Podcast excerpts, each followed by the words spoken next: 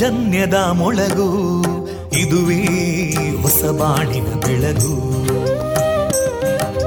ಪಾಂಚಜನ್ಯದ ಮೊಳಗು ಇದುವೇ ಹೊಸ ಬಾಳಿನ ಬೆಳಗು,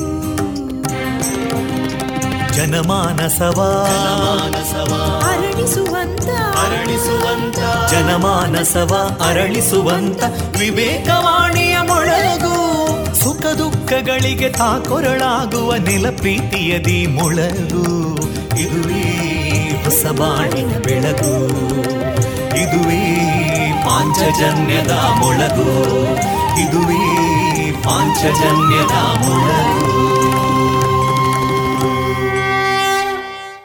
ವಿವೇಕಾನಂದ ವಿದ್ಯಾವರ್ಧಕ ಸಂಘ ಪ್ರವರ್ತಿತ ರೇಡಿಯೋ ಪಾಂಚಜನ್ಯ, ಇದು ಜೀವ ಜೀವದ ಸ್ವರ ಸಂಚಾರ. 90.8 ಸ್ವರ ತರಾಂಗಗಳಲ್ಲಿ ಈ ಹೊತ್ತಿನ ಪ್ರಸಾರ ಕಾರ್ಯಕ್ರಮವನ್ನು ಆರಂಭಿಸುತ್ತಿದ್ದೇವೆ. ಆತ್ಮೀಯ ಶ್ರೋತೃ ಬಾಂಧವರಿಗೆ ರೇಡಿಯೋ ಪಾಂಚಜನ್ಯ ಸಮುದಾಯ ಬಾನುಲಿ ಕೇಂದ್ರ ಬಳಗದ ಪರವಾಗಿ ನಾನು ತೇಜಸ್ವಿನಿ ಮಾಡುವ ಪ್ರೀತಿಪೂರ್ವಕ ನಮಸ್ಕಾರಗಳು. ವಂದೇ ಮಾತರಂ, ವಂದೇ ಮಾತರಂ. ಸುಜಲಾಂ ಸುಫಲಾಂ ಮಲಯಜ ಶೀತಲಾಂ ಸಸ್ಯಶ್ಯಾಮಲಾಂ ಮಾತರಂ ವಂದೇ ಮಾತರಂ. ಶುಭ್ರಜೋತ್ಸ್ನಾ ಪುಲಕಿತಯಾಮಿನೀಂ ಪುಲ್ಲಕುಸುಮಿತಾ ಧ್ರುಮದಳಶೋಭಿನೀಂ ಸುಹಾಸಿನೀಂ ಸುಮಧುರಭಾಷಿನೀಂ ಸುಖದಾಂ ವರದಾಂ ಮಾತರಂ ವಂದೇ ಮಾತರಂ. ಕೋಟಿ ಕೋಟಿ ಕಂಠ ಕಲಕಲ ನಿನಾದ ಕರಾಲೇ, ಕೋಟಿ ಕೋಟಿ ಭುಜೈರ್ಧೃತಾ ಕರಕಲವಾಲೇ, ಅಬಲಾಂ ಕೇನೋ ಮಾಯೇತೋ ಬಲೇ ಬಹುಬಲಧಾರಿಣೀಂ ನಮಾಮಿ ತಾರಿಣೀಂ ರಿಪುದಲವಾರಿಣೀಂ ಮಾತರಂ ವಂದೇ ಮಾತರಂ. ತುಮಿ ವಿದ್ಯಾ ತುಮಿ ಧರ್ಮ ತುಮಿ ಹೃದಿ ತುಮಿ ಮರ್ಮ, ತ್ವಂ ಹಿ ಪ್ರಾಣ ಶರೀರೇ ಬಾಹುತೇ ತುಮಿ ಮಾ ಶಕ್ತಿ, ಹೃದಯೇ ತುಮಿ ಮಾ ಭಕ್ತಿ, ತೋಮಾರಯಿ ಪ್ರತಿಮಾ ಗಡಿ ಮಂದಿರೇ ಮಂದಿರೇ ವಂದೇ ಮಾತರಂ. ತ್ವಂ ಹಿ ದುರ್ಗಾ ದಶ ಪ್ರಹರಣಧಾರಿಣೀ ಕಮಲಾಂ ಕಮಲದಲ ವಿಹಾರಿಣೀ ವಾಣೀಂ ವಿದ್ಯಾದಾಯಿನೀ ನಮಾಮಿ ತ್ವಾಂ ನಮಾಮಿ ಕಮಲಾಂ ಅಮಲಾಂ ಅತುಲಾಂ ಸುಜಲಾಂ ಸುಫಲಾಂ ಮಾತರಂ ವಂದೇ ಮಾತರಂ. ಶ್ಯಾಮಲಾಂ ಸರಳಾಂ ಸುಸ್ಮಿತಾಂ ಭೂಷಿತಾಂ ಧರಣೀಂ ಭರಣೀಂ ಮಾತರಂ ವಂದೇ ಮಾತರಂ. ವಂದೇ ಮಾತರಂ.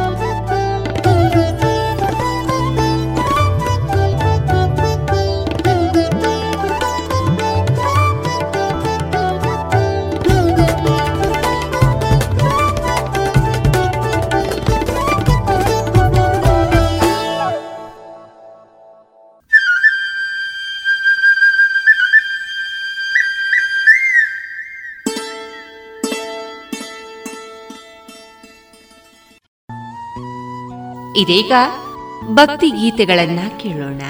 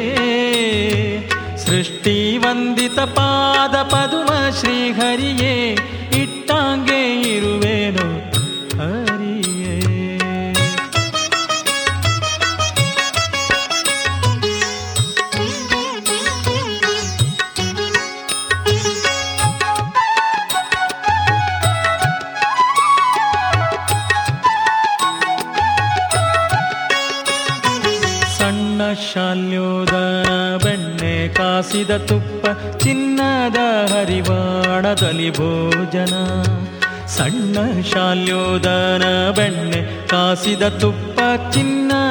ಹರಿವಾಣದಲ್ಲಿ ಭೋಜನ ಘನ್ನ ಮಹಿಮಾ ನಿನ್ನ ಕರುಣೆ ತಪ್ಪಿದ ಮೇಲೆ ಘನ್ನ ಮಹಿಮಾ ನಿನ್ನ ಕರುಣೆ ತಪ್ಪಿದ ಮೇಲೆ ಕದನ್ನ ಕಣಕ್ಕೆ ಬಾಯ ಬಿಡಿಸುವಿ ಹರಿಯೇ ಇಟ್ಟಾಂಗೆ ಇರುವೇನೋ ಹರಿಯೇ ಇಟ್ಟಾಂಗೆ ಇರುವೇನೋ ಹರಿಯೇ ಎನ್ನ ದೊರೆಯೇ ಇಟ್ಟಾಂಗೆ ಇರುವೇನೋ ಹರಿಯೇ.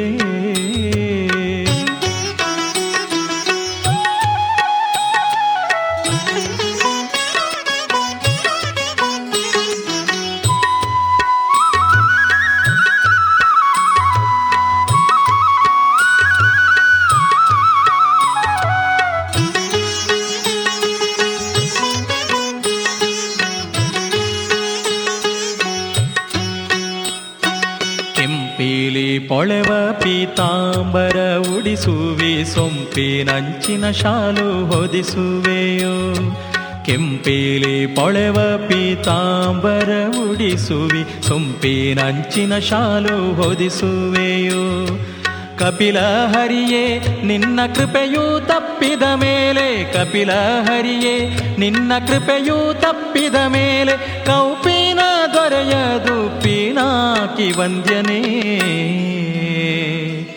ಇಟ್ಟಾಂಗೆ ಇರುವೆನೋ ಹರಿಯೇ ಇಟ್ಟಾಂಗೆ ಇರುವೆನೋ ಹರಿಯೇ ಎನ್ನ ದೊರೆಯೇ ಇಟ್ಟಾಂಗೆ ಇರುವೆನೋ ಹರಿಯೇ.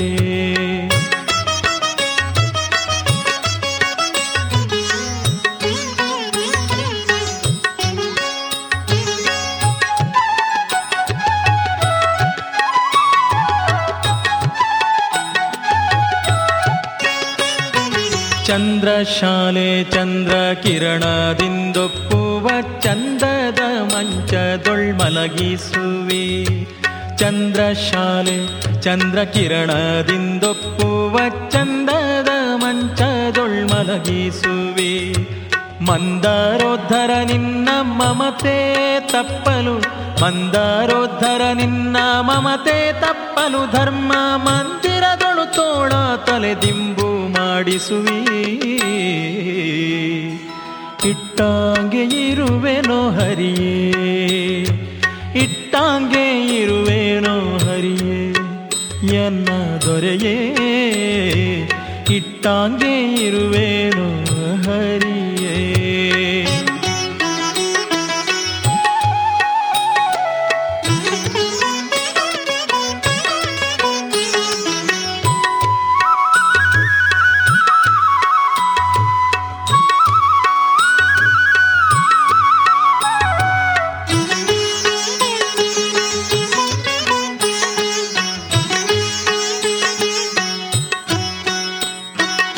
ನರಯಾನದೊಳು ಕ್ಷಣ ನರವರ ನೆನೆಸುವಿ, ವರ ಛತ್ರ ಚಾಮರ ಹಾಕಿಸುವಿ. ನರಯಾನದೊಳು ಕ್ಷಣ ನರವರ ನೆನೆಸುವಿ, ವರ ಛತ್ರ ಚಾಮರ ಹಾಕಿಸುವಿ.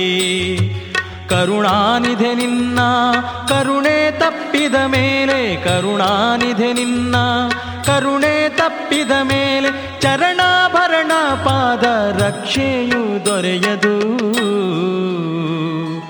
ಇಟ್ಟಾಂಗೆ ಇರುವೆನೋ ಹರಿಯೇ, ಇಟ್ಟಾಂಗೆ ಇರುವೆನೋ ಹರಿಯೇ ಎನ್ನ ದೊರೆಯೇ ದೊರೆಯೇ, ಇಟ್ಟಾಂಗೆ ಇರುವೆನೋ ಹರಿಯೇ.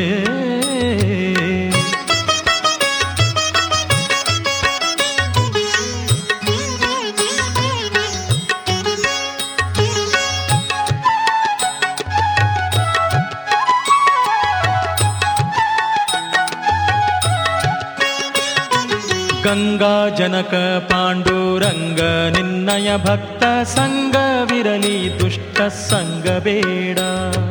ಗಂಗಾ ಜನಕ ಪಾಂಡುರಂಗ ನಿನ್ನಯ ಭಕ್ತ ಸಂಗವಿರಲಿ ದುಷ್ಟ ಸಂಗ ಬೇಡ.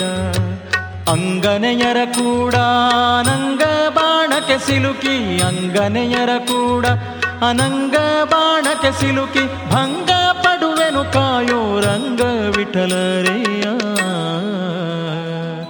ಇಟ್ಟಾಂಗೆ ಇರುವೆನೋ ಹರಿಯೇ, ಇಟ್ಟಾಂಗೆ ಇರುವೆನೋ ಹರಿಯೇ ಎನ್ನ ದೊರೆಯೇ, ಸೃಷ್ಟಿ ವಂದಿತ ಪಾದ ಪದುಮ ಶ್ರೀಹರಿಯೇ. ಇಟ್ಟಾಂಗೆ ಇರುವೆನೋ ಹರಿಯೇ ಎನ್ನ ದೊರೆಯೇ, ಇಟ್ಟಾಂಗೆ ಇರುವೆನೋ ಹರಿಯೇ, ಇಟ್ಟಾಂಗೆ ಇರುವೆನೋ ಹರಿಯೇ, ಇಟ್ಟಾಂಗೆ ಇರುವೆನೋ ಹರಿಯೇ.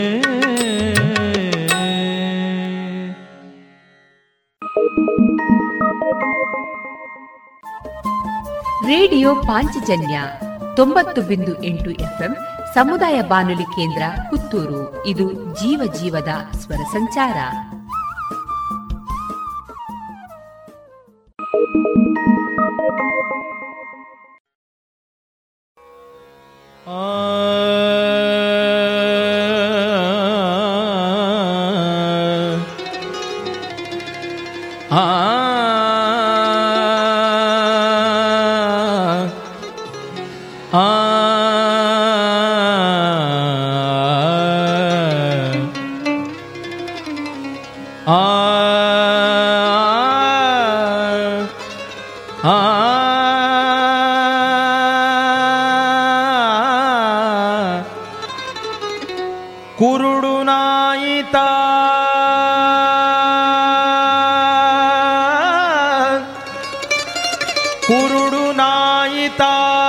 ಸಂತೆಗೆ ಬಂತಂತೆ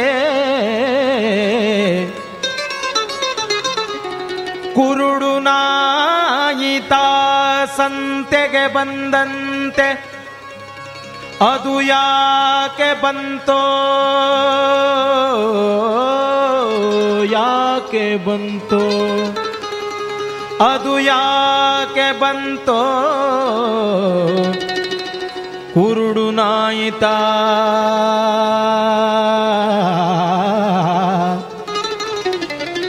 ಕುರುಡು ನಾಯಿತ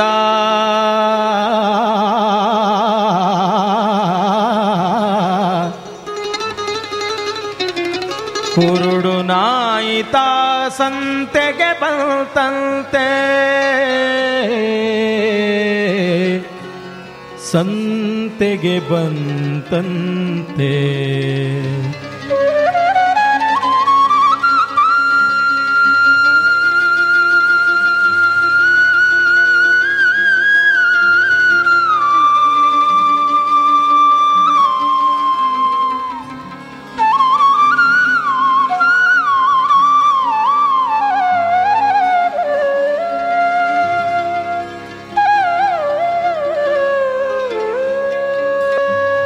ಕುರುಡು ನಾಯಿತ ಸಂತೆಗೆ ಬಂತಂತೆ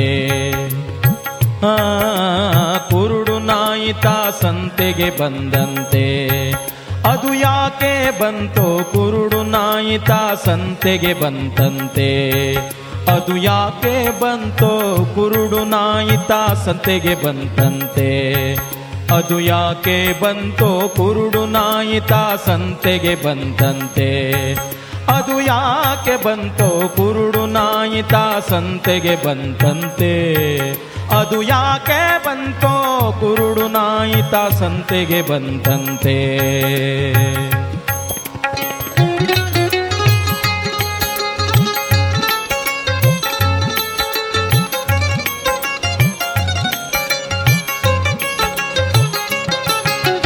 ಖಂಡ ಸಕ್ಕರೆ ಹಿತವಿಲ್ಲವಂತೆ ಖಂಡ ಎಲುಬು ಕಡಿದೀತಂತೆ ಖಂಡ ಸಕ್ಕರೆ ಹಿತವಿಲ್ಲವಂತೆ ಖಂಡ ಎಲುಬು ಕಡಿದೀತಂತೆ ಹೆಂಡಿರ ಮಕ್ಕಳ ನೆಚ್ಚೀತಂತೆ ಹೆಂಡಿರ ಮಕ್ಕಳ ನೆಚ್ಚೀತಂತೆ ಕೊಂಡು ಹೋಗುವಾಗ ಯಾರಿಲ್ಲವಂತೆ ಕುರುಡು ನಾಯಿ ಕುರುಡು ನಾಯಿತ ಸಂತೆಗೆ ಬಂತಂತೆ ಅದು ಯಾಕೆ ಬಂತೋ ಕುರುಡು ನಾಯಿತ ಸಂತೆಗೆ ಬಂತಂತೆ ಅದು ಯಾಕೆ ಬಂತೋ ಕುರುಡು ನಾಯಿತ ಸಂತೆಗೆ ಬಂತಂತೆ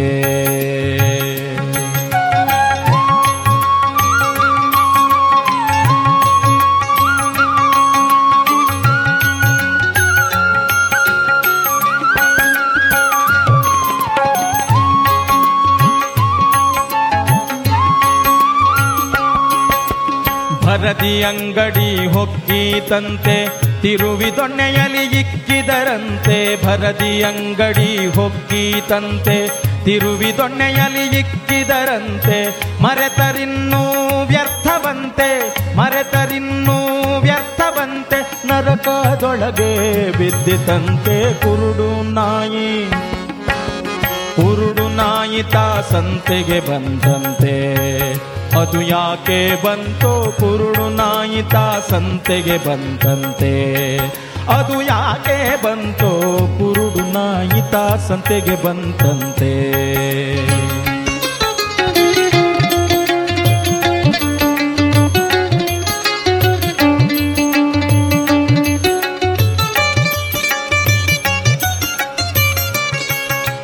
ವೇದವಾದಗಳ ಓದಿತಂತೆ ಗಾದೆ ಮಾಡಿ ಬಿಟ್ಟಿತಂತೆ ವೇದವಾದಗಳನ್ನೋದಿತಂತೆ ಗಾದೆ ಮಾಡಿ ಬಿಟ್ಟಿತಂತೆ ಹಾದಿ ತಪ್ಪಿ ನಡೆದು ಯಮನ ಹಾದಿ ತಪ್ಪಿ ನಡೆದು ಯಮನ ಹಾದಿ ತಪ್ಪಿ ನಡೆದು ಯಮನ ಬಾಧೆಗೆ ಗುರಿಯಾಯಿತಂತೆ ಕುರುಡು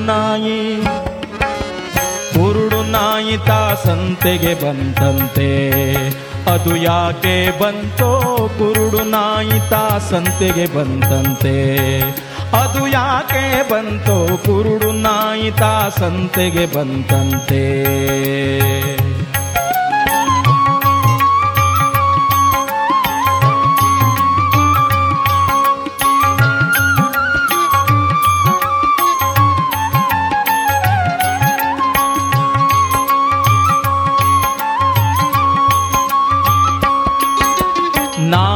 ಜನ್ಮವನೆತ್ತೀತಂತೆ ಮಾನವನಾಗಿ ಹುಟ್ಟೀತಂತೆ ನಾನಾ ಜನ್ಮವನೆತ್ತೀತಂತೆ ಮಾನವನಾಗಿ ಹುಟ್ಟೀತಂತೆ ಕಾನನ ತಿರುಗೀತಂತೆ ಕಾನನ ತಿರುಗೀತಂತೆ ಕಾನನ ತಿರುಗೀತಂತೆ ಕಾನನ ತಿರುಗೀತಂತೆ ತಾನು ತನ್ನನೇ ಮರೆಯೀತಂತೆ ಕುರುಡು ನಾಯಿ ಕುರುಡುನಾಯಿ ಸಂತೆಗೆ ಬಂತಂತೆ ಅದು ಯಾಕೆ ಬಂತು ಕುರುಡುನಾಯಿ ತಾ ಸಂತೆಗೆ ಬಂತಂತೆ ಅದು ಯಾಕೆ ಬಂತು ಕುರುಡುನಾಯಿ ತಾ ಸಂತೆಗೆ ಬಂತಂತೆ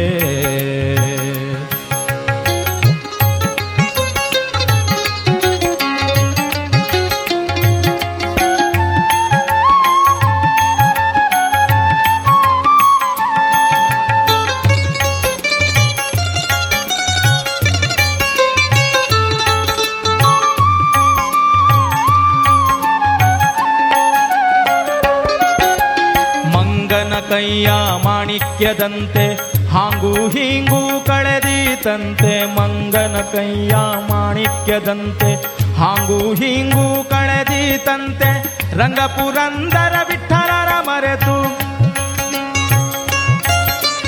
ರಂಗಪುರಂದರ ವಿಠಲ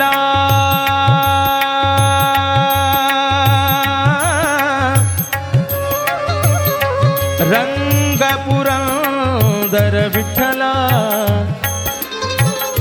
ಪುರಂದರ ವಿಠಲ ವಿಠಲ ರಂಗಪುರಂದರ ವಿಠಲನ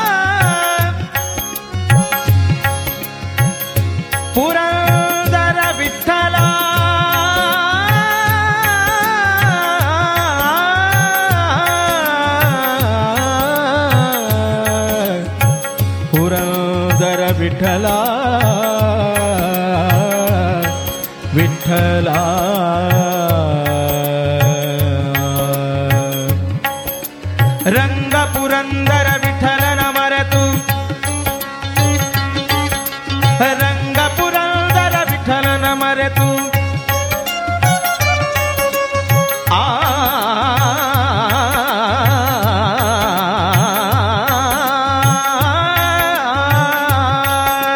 ರಂಗಪುರಂದರ ವಿಠಲನ ಮರೆತು ರಂಗಪುರಂದರ ವಿಠಲನ ಮರೆತು ರಂಗಪುರಂದರ ವಿಠಲನ ಮರೆತು ರಂಗಪುರಂದರ ವಿಠಲನ ಮರೆತು ವಿಠಲ ವಿಠಲ ರಂಗಪುರಂದರ ವಿಠಲನ ಮರೆತು ರಂಗಪುರಂದರ ವಿಠಲನ ಮರೆತು ಪಟ್ಟೇತಂತೆ ಕುರುಡು ನಾಯಿತ ಸಂತೆಗೆ ಬಂದಂತೆ ಅದು ಯಾಕೆ ಬಂತೋ ಕುರುಡು ನಾಯಿತ ಸಂತೆಗೆ ಬಂತಂತೆ ಅದು ಯಾಕೆ ಬಂತೋ ಕುರುಡು ನಾಯಿತ ಸಂತೆಗೆ ಬಂತಂತೆ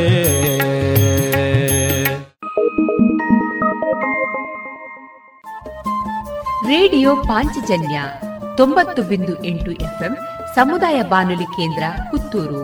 ಇದು ಜೀವ ಜೀವದ ಸ್ವರ ಸಂಚಾರ.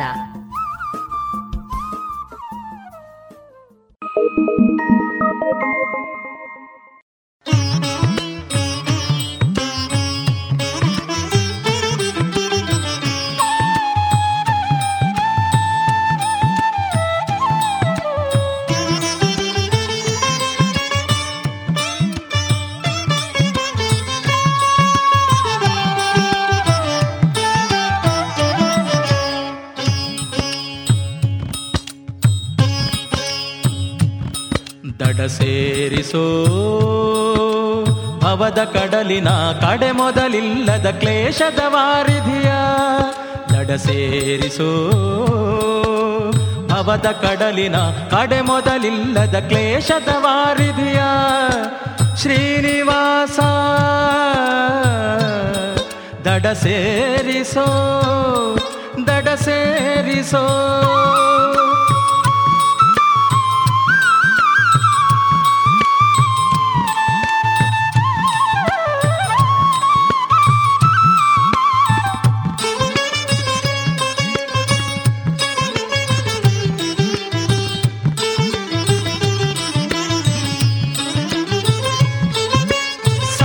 ಸಮಾಗಮ ಸಚ್ಚಾಶ್ರದ ಶ್ರವಣಾದಿಗಳಿಲ್ಲದೆ ಕೆಡುವೆ ಮೇದಿನಿಯೊಳು ಮೂಢಾತ್ಮನು ನಾ ಶ್ರೀಪಾದವ ಪೊಂದದೆ ಮಡಿವೆ. ಸಾಧು ಸಮಾಗಮ ಸಚ್ಚಾಶ್ರದ ಶ್ರವಣಾದಿಗಳಿಲ್ಲದೆ ಕೆಡುವೆ ಮೇದಿನಿಯೊಳು ಮೂಢಾತ್ಮನು ನಾ ಶ್ರೀಪಾದವ ಪೊಂದದೆ ಮಡಿವೆ. ಸಾಸಿರ ನಾಮದಿ ತುಳಸಿ ಕುಸುಮಗಳ ಶ್ರೀಶನಿಗರ್ಪಿಸಲಿಲ್ಲ, ಸಾಸಿರ ನಾಮದಿ ತುಳಸಿ ಕುಸುಮಗಳ ಶ್ರೀಶನಿಗರ್ಪಿಸಲಿಲ್ಲ. ಹೇಸದೆ ಮಾಡಬಾರದ ಮಾಡುತ್ತ ವಾಸುದೇವ ಕೆಟ್ಟೆನಲ್ಲ ತಡ ಸೇರಿಸೋ. ಭವದ ಕಡಲಿನ ಕಡೆ ಮೊದಲಿಲ್ಲದ ಕ್ಲೇಶದ ವಾರಿದಿಯ ಶೇಷಾದ್ರಿವಾಸ ದಡ ಸೇರಿಸೋ, ದಡ ಸೇರಿಸೋ.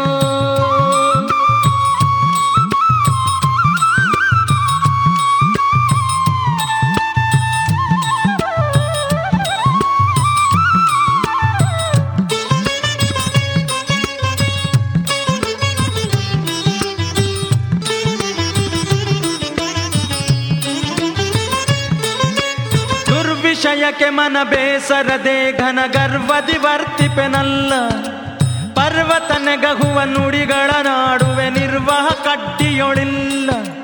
ದುರ್ವಿಷಯಕ್ಕೆ ಮನ ಬೇಸರದೆ ಘನ ಗರ್ವದಿ ವರ್ತಿಪೆನಲ್ಲ, ಪರ್ವತ ನೆಗಹುವ ನುಡಿಗಳ ನಾಡುವೆ ನಿರ್ವಹ ಕಡ್ಡಿಯೊಳಿಲ್ಲ.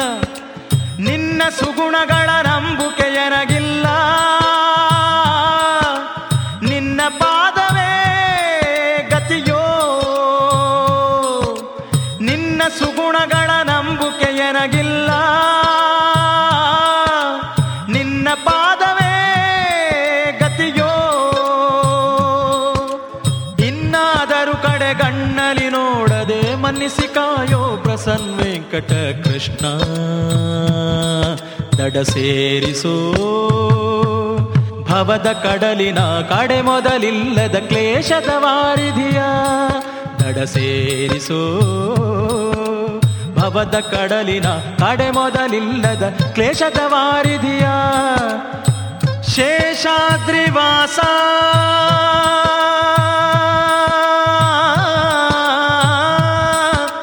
ಅಂಜನಾದ್ರಿವಾಸ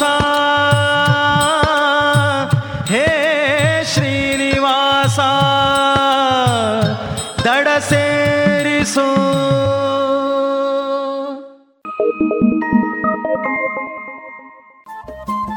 ರೇಡಿಯೋ ಪಾಂಚಜನ್ಯ 90.8 FM ಸಮುದಾಯ ಬಾನುಲಿ ಕೇಂದ್ರ ಪುತ್ತೂರು. ಇದು ಜೀವ ಜೀವದ ಸ್ವರ ಸಂಚಾರ.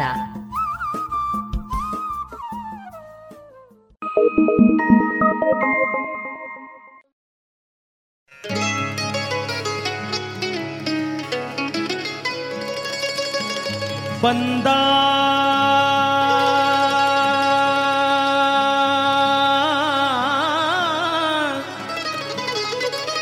ಶ್ರೀಹರಿ ಬಂದಾ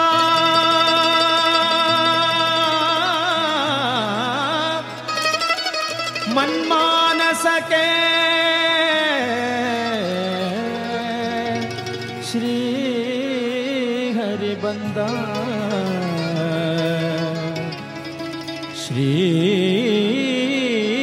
ಹರಿ ಬಂದ ಮನ್ಮಾನಸಕ್ಕೆ ಬಂದ ಬಂದ ಶ್ರೀ ಹರಿ ಬಂದ ಬಂದ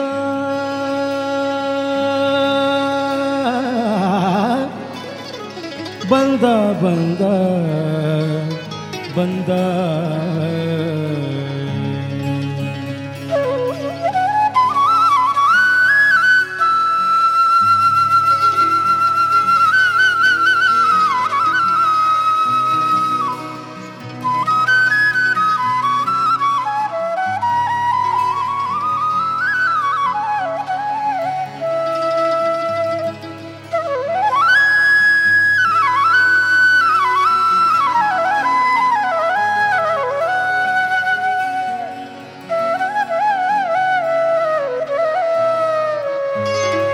ಬಂದ ಮನ್ಮಾನಸಕ್ಕೆ ಶ್ರೀಹರಿ ಬಂದ ಮನ್ಮಾನಸಕ್ಕೆ ಶ್ರೀಹರಿ ಬಂದ ಮನ್ಮಾನಸಕ್ಕೆ ಶ್ರೀಹರಿ ಬಂದ ಮನ್ಮಾನಸಕ್ಕೆ ಶ್ರೀಹರಿ ಬಂದ ಬಂದ ಬಂದ ಬಂದ ಮನ್ಮಾನಸಕ್ಕೆ ಶ್ರೀಹರಿ ಬಂದ ಮನ್ಮಾನಸಕ್ಕೆ ಶ್ರೀಹರಿ ಬಂದ ಮನ್ಮಾನಸಕ್ಕೆ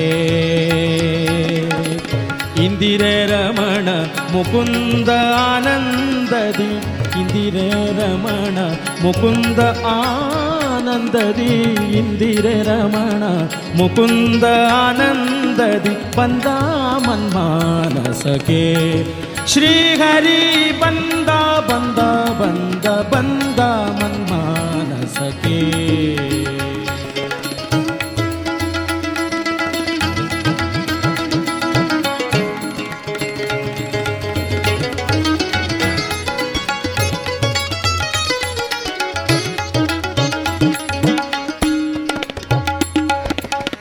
ಥಳಥಳಿಸುವ ನವರತ್ನ ಕಿರೀಟವು ಥಳಥಳಿಸುವ ನವರತ್ನ ಕಿರೀಟವು ಥಳಥಳಿಸುವ ನವರತ್ನ ಕಿರೀಟವು ಥಳಥಳಿಸುವ ನವರತ್ನ ಕಿರೀಟವು ಹೊಳೆವ ಮಕರ ಕುಂಡಲ ಧ್ವಜವು ಹೊಳೆವ ಮಕರ ಕುಂಡಲ ಧ್ವಜವು ತುಳಸಿ ಮಾಲೆ ವನಮಾಲೆಗಳಿಂದೊಪ್ಪುತ್ತಾ ತುಳಸಿ ಮಾಲೆ ವನಮಾಲೆಗಳಿಂದೊಪ್ಪುತ್ತಾ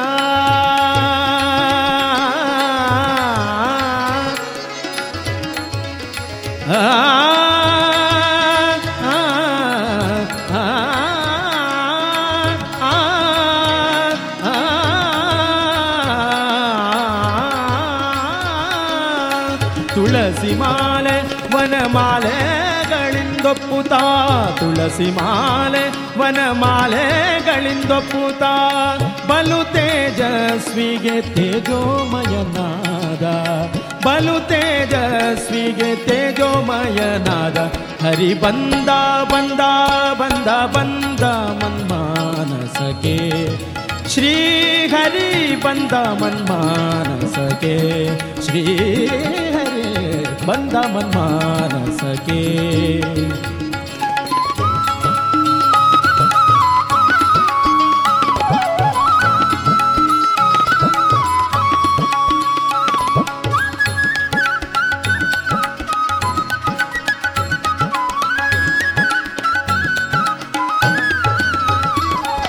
ಲಲನೆ ರುಕ್ಮಿಣಿ ಸತ್ಯಭಾಮೇರಿಂದೊಡಗೂಡಿ ಬಂದ ಶ್ರೀಹರಿ ಬಂದ ಬಂದ ಬಂದ ಬಂದ ಲಲನೆ ರುಕ್ಮಿಣಿ ಸತ್ಯಭಾಮೇರಿಂದೊಡಗೂಡಿ ಲಲನೆ ರುಕ್ಮಿಣಿ ಸತ್ಯಭಾಮೇರಿಂದೊಡಗೂಡಿ ನಲಿದಾಡುತ್ತಯನ್ನ ಹೃದಯದಲ್ಲಿ ನಲಿದಾಡುತ್ತಯನ್ನ ಹೃದಯದಲ್ಲಿ ಬಲು ಬಲು ವಿಗಢ ಅಜ್ಞಾನಾಂಧಕಾರದ ಬಲು ಬಲು ವಿಗಢ ಅಜ್ಞಾನಾಂಧಕಾರದ ಕುಲವನೋಡಿಸಿ ಕುಲವನೋಡಿಸಿ ಮತ್ಕುಲ ದೈವ ಮೂರುತಿ ಬಂದ ಬಂದ ಬಂದ ಬಂದ ಬಂದ ಮನ್ಮಾನಸಕ್ಕೆ ಶ್ರೀಹರಿ ಬಂದ ಮನ್ಮಾನಸಕ್ಕೆ ಶ್ರೀಹರಿ ಬಂದ ಮನ್ಮಾನಸಕ್ಕೆ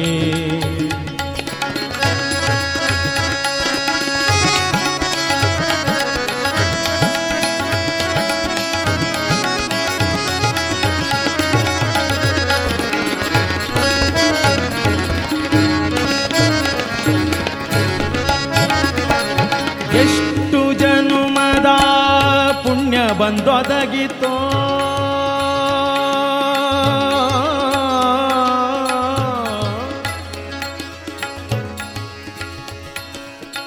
ಆ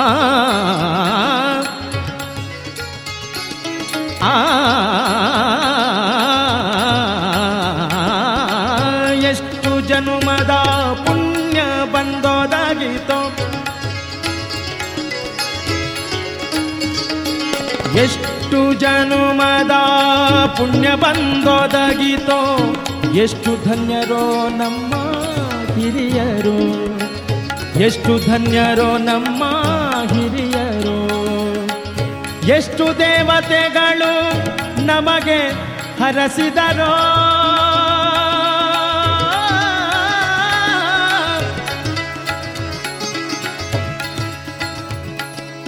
ಎಷ್ಟು ದೇವತೆಗಳು ಹರಸಿದರೋ,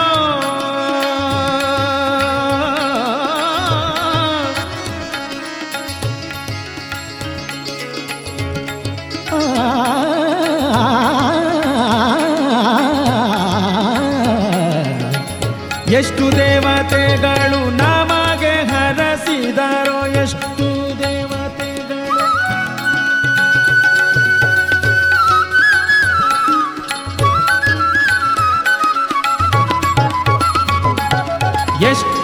ದೇವತೆಗಳು ನಮಗೆ ಹರಸಿದರೋ.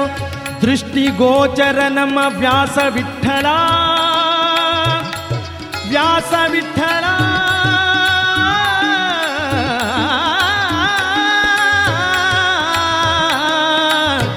ವ್ಯಾಸ ವಿಠಲ ವಿಠಲ ವಿಠಲ.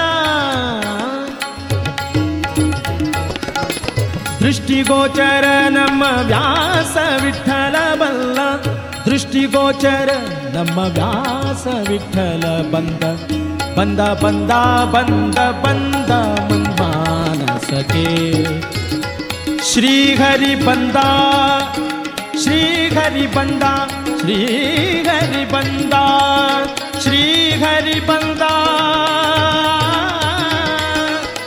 ಮನ್ಮಾನಸಕ್ಕೆ ಬಂದ, ಶ್ರೀಹರಿ ಮನ್ಮಾನಸಕ್ಕೆ ಬಂದ ಬಂದ ಮನ್ಮಾನಸಕ್ಕೆ, ಶ್ರೀಹರಿ ಬಂದ ಮನ್ಮಾನಸಕ್ಕೆ, ಶ್ರೀಹರಿ ಬಂದ, ಶ್ರೀಹರಿ ಬಂದ, ಶ್ರೀಹರಿ ಬಂದ. ಇದುವರೆಗೆ ಭಕ್ತಿ ಗೀತೆಗಳನ್ನ ಕೇಳಿದಿರಿ. ಬನ್ನಿ ಎಲ್ಲ ಸೇರಿ ಹೊಸ ಹೆಜ್ಜೆ ಇಡೋಣ, ಬನ್ನಿ ಹೊಸ ನಿರ್ಣಯ ಮಾಡಿ ಬಿಡೋಣ, ಮಾಸ್ಕ್ ಹಾಕದಿದ್ರೆ ದೂರೋಣ, ಹೇ ಕರೋನಾವನ್ನು ತಡೆಯೋಣ, ನಾವೆಲ್ಲರೂ ಮಾಡುವ ಸಂಕಲ್ಪ ನಾವೇ ಭರವಸೆ ನೀಡೋಣ, ಮಾಸ್ಕ್ ಹಾಕದಿದ್ರೆ ದೂರೋಣ, ಹೇ ಕರೋನಾವನ್ನು ತಡೆಯೋಣ.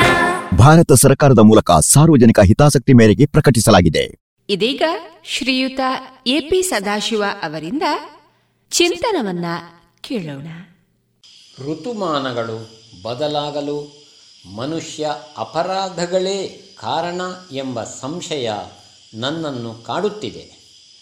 ಸುಮ್ಮನೆ ಕುಳಿತು ಸಿಂಹಾವಲೋಕನ ಮಾಡಿದಾಗ ನಾವೆಷ್ಟು ಬದಲಾಗಿದ್ದೇವೆ ಎಂದು ಯೋಚನೆ ಬಂತು.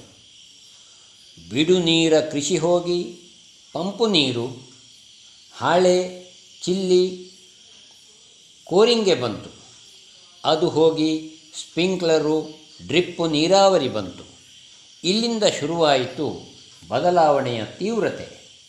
ಹಟ್ಟಿ ಗೊಬ್ಬರ ಹೋಯಿತು, ಮೂಟೆ ಗೊಬ್ಬರ ಬಂತು. ಮೂಟೆ ಹೋಗಿ ಬಾಟ್ಲಿ ಗೊಬ್ಬರ ಬಂತು. ಗದ್ದೆ ಹೋಗಿ ತೋಟವಾಯಿತು. ಗುಡ್ಡಗಳೆಲ್ಲ ಸಮತಟ್ಟಾಯಿತು, ತೋಟವಾಯಿತು. ಗಗನಚುಂಬಿ ಮರಗಳು ಧರಾಶಾಹಿಗಳಾದವು. ಅಲ್ಲೆಲ್ಲ ರಬ್ಬರು, ಗೇರು ಕೃಷಿಯೂ ನಡೆದವು. ವರ್ಷದಿಂದ ವರ್ಷಕ್ಕೆ ಕೆರೆ ನೀರು ಹೋಯಿತು, ಬೋರ್ವೆಲ್ಗಳು ಮಾಮೂಲಾದವು. ಮೇಲ್ಪದರದ ನೀರು ಹೋಗಿ 700 ಅಡಿಯವರೆಗೂ ಬೋರ್ವೆಲ್ಲುಗಳು ಹೋದವು. ಅಗತ್ಯ ವಸ್ತುಗಳ ವಿನಿಮಯಕ್ಕೆ ಬೇಕಾದ ಪೇಟೆಗಳು ಅನಗತ್ಯ ವಸ್ತುಗಳ ಕೇಂದ್ರಗಳಾದವು. ಗಗನಚುಂಬಿ ಮರಗಳ ಬದಲು ಗಗನಚುಂಬಿ ಕಟ್ಟಡಗಳು ಬಂತು. ಮರಗಳ ಅಡಿಯ ತಂಪಿಗೋಸ್ಕರ ಕಟ್ಟಡಗಳಲ್ಲಿ AC ಬಂತು. ಹೀಗೆ ಪಟ್ಟಿ ಇನ್ನೂ ಉದ್ದ ಬೆಳೆಸಬಹುದು.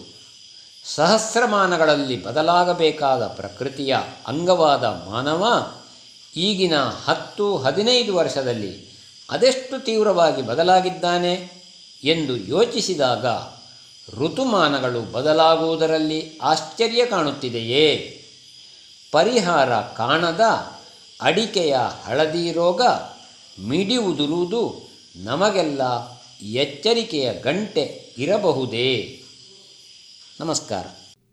ಇದುವರೆಗೆ ಶ್ರೀಯುತ ಎಪಿ ಸದಾಶಿವ ಅವರಿಂದ ಚಿಂತನವನ್ನ ಕೇಳಿದಿರಿ.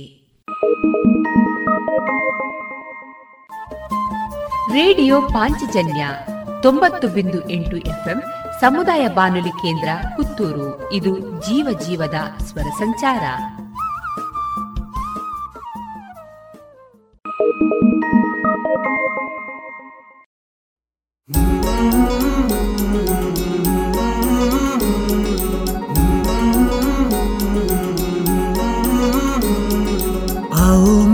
विश्व को मजबूत बनाए, योग शक्ति को पहचाने, तन मन स्वस्थ बनाए, चले ज्ञान के मार्ग पर हम सत्य को पहचाने, योग करें हम नित्य ही, ऋषि मुनियों की ही माने, संदेश ही हम विश्व के जन जन में फैलाए, योग शक्ति को पहचाने, तन मन स्वस्थ बनाए, आसन प्राणायाम ध्यान से तन मन को महकाए, आलस नींद छोड़े, खुद को आत्मनिर्भर बनाए, आओ मिलकर विश्व को मजबूत बनाए, योग शक्ति को पहचाने, तन मन स्वस्थ बनाए, तन मन स्वस्थ बनाए.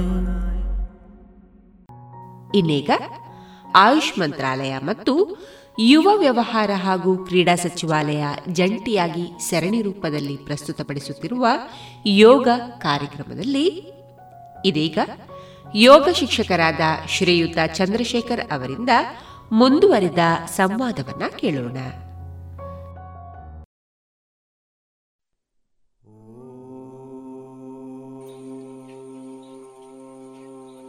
ಎಲ್ಲರಿಗೂ ನಮಸ್ತೆ. ಯೋಗಾಭ್ಯಾಸ ಆರಂಭ ಮಾಡೋಣ. ನೇರ ಕುಳಿತುಕೊಳ್ಳೋಣ. ಸಹಜವಾಗಿ ಬೆನ್ನು ನೇರ. ದೀರ್ಘವಾದ ಉಸಿರಾಟವನ್ನು ಗಮನಿಸೋಣ. ದೀರ್ಘವಾದ ಶ್ವಾಸೋಚ್ಛ್ವಾಸವನ್ನು ಗಮನಿಸೋಣ.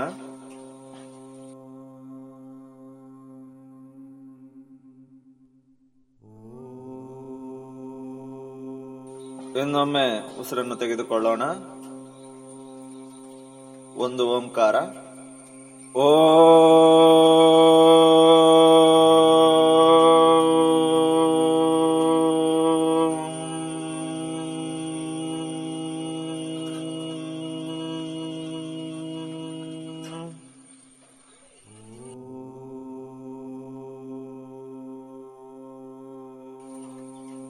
ಆರಂಭದ ಮಂತ್ರ ಹೇಳೋಣ. ಎಲ್ಲರೂ ನಮಸ್ಕಾರ ಸ್ಥಿತಿಯಲ್ಲಿ ಕುಳಿತುಕೊಳ್ಳೋಣ. ಮಂತ್ರ ನಾನು ಹೇಳುತ್ತೀನಿ, ಜೊತೆಯಲ್ಲಿ ಕೇಳುಗರೆಲ್ಲರೂ ಸಹಿತ ಹೇಳುವ ಪ್ರಯತ್ನವನ್ನು ಮಾಡೋಣ. ಯೋಗೇನ ಚಿತ್ತಸ್ಯ ಪದೇನ ವಾಚಾ ಮಲಂ ಶರೀರಸ್ಯ ಚ ವೈದ್ಯಕೇನ ಯೋಪಾಕರೋತಂ ಪ್ರವರಂ ಮುನೀನಾಂ ಪತಂಜಲಿಂ ಪ್ರಾಂಜಲಿರಾನತೋಸ್ಮಿ.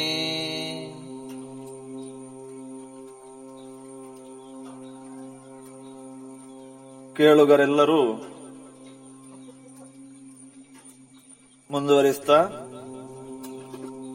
ಆಸನಾಭ್ಯಾಸವನ್ನು ಆರಂಭ ಮಾಡೋಣ. ಇಂದು ಸೂರ್ಯ ನಮಸ್ಕಾರ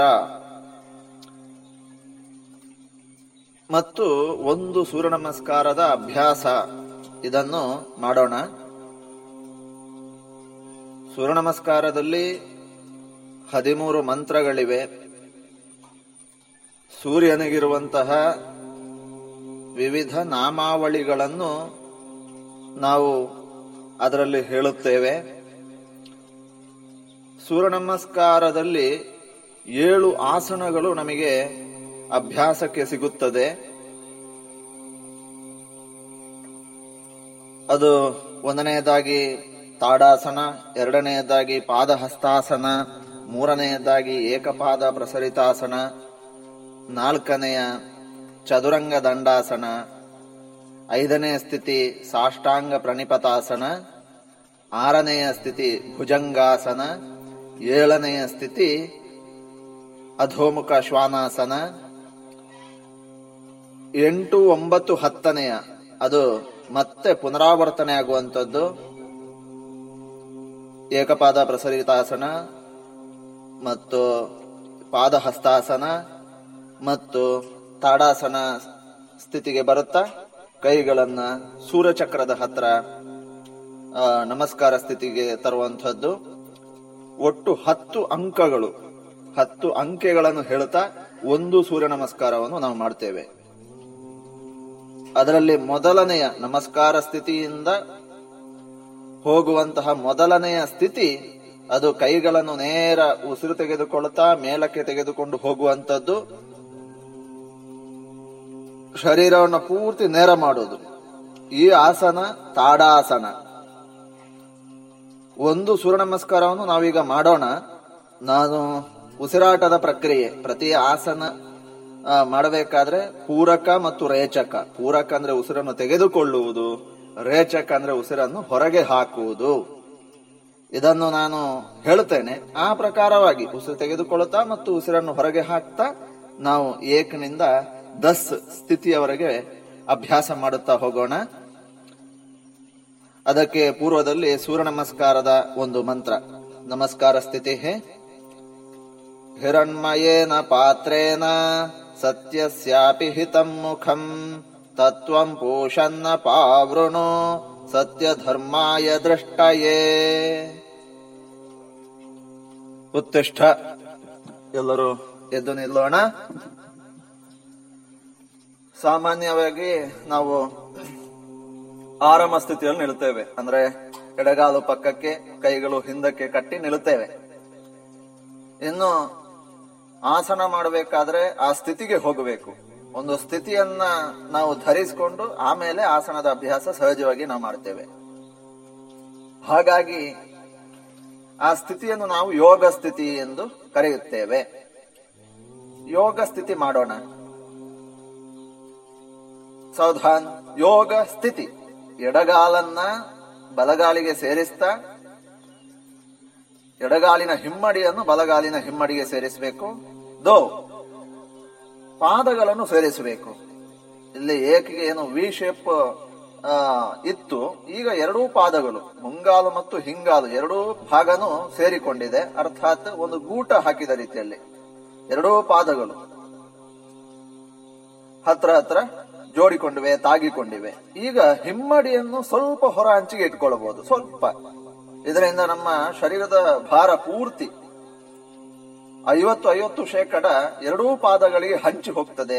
ಒಂದು ಸಮತೋಲನ ಶರೀರಕ್ಕೆ ಸಿಗುತ್ತದೆ.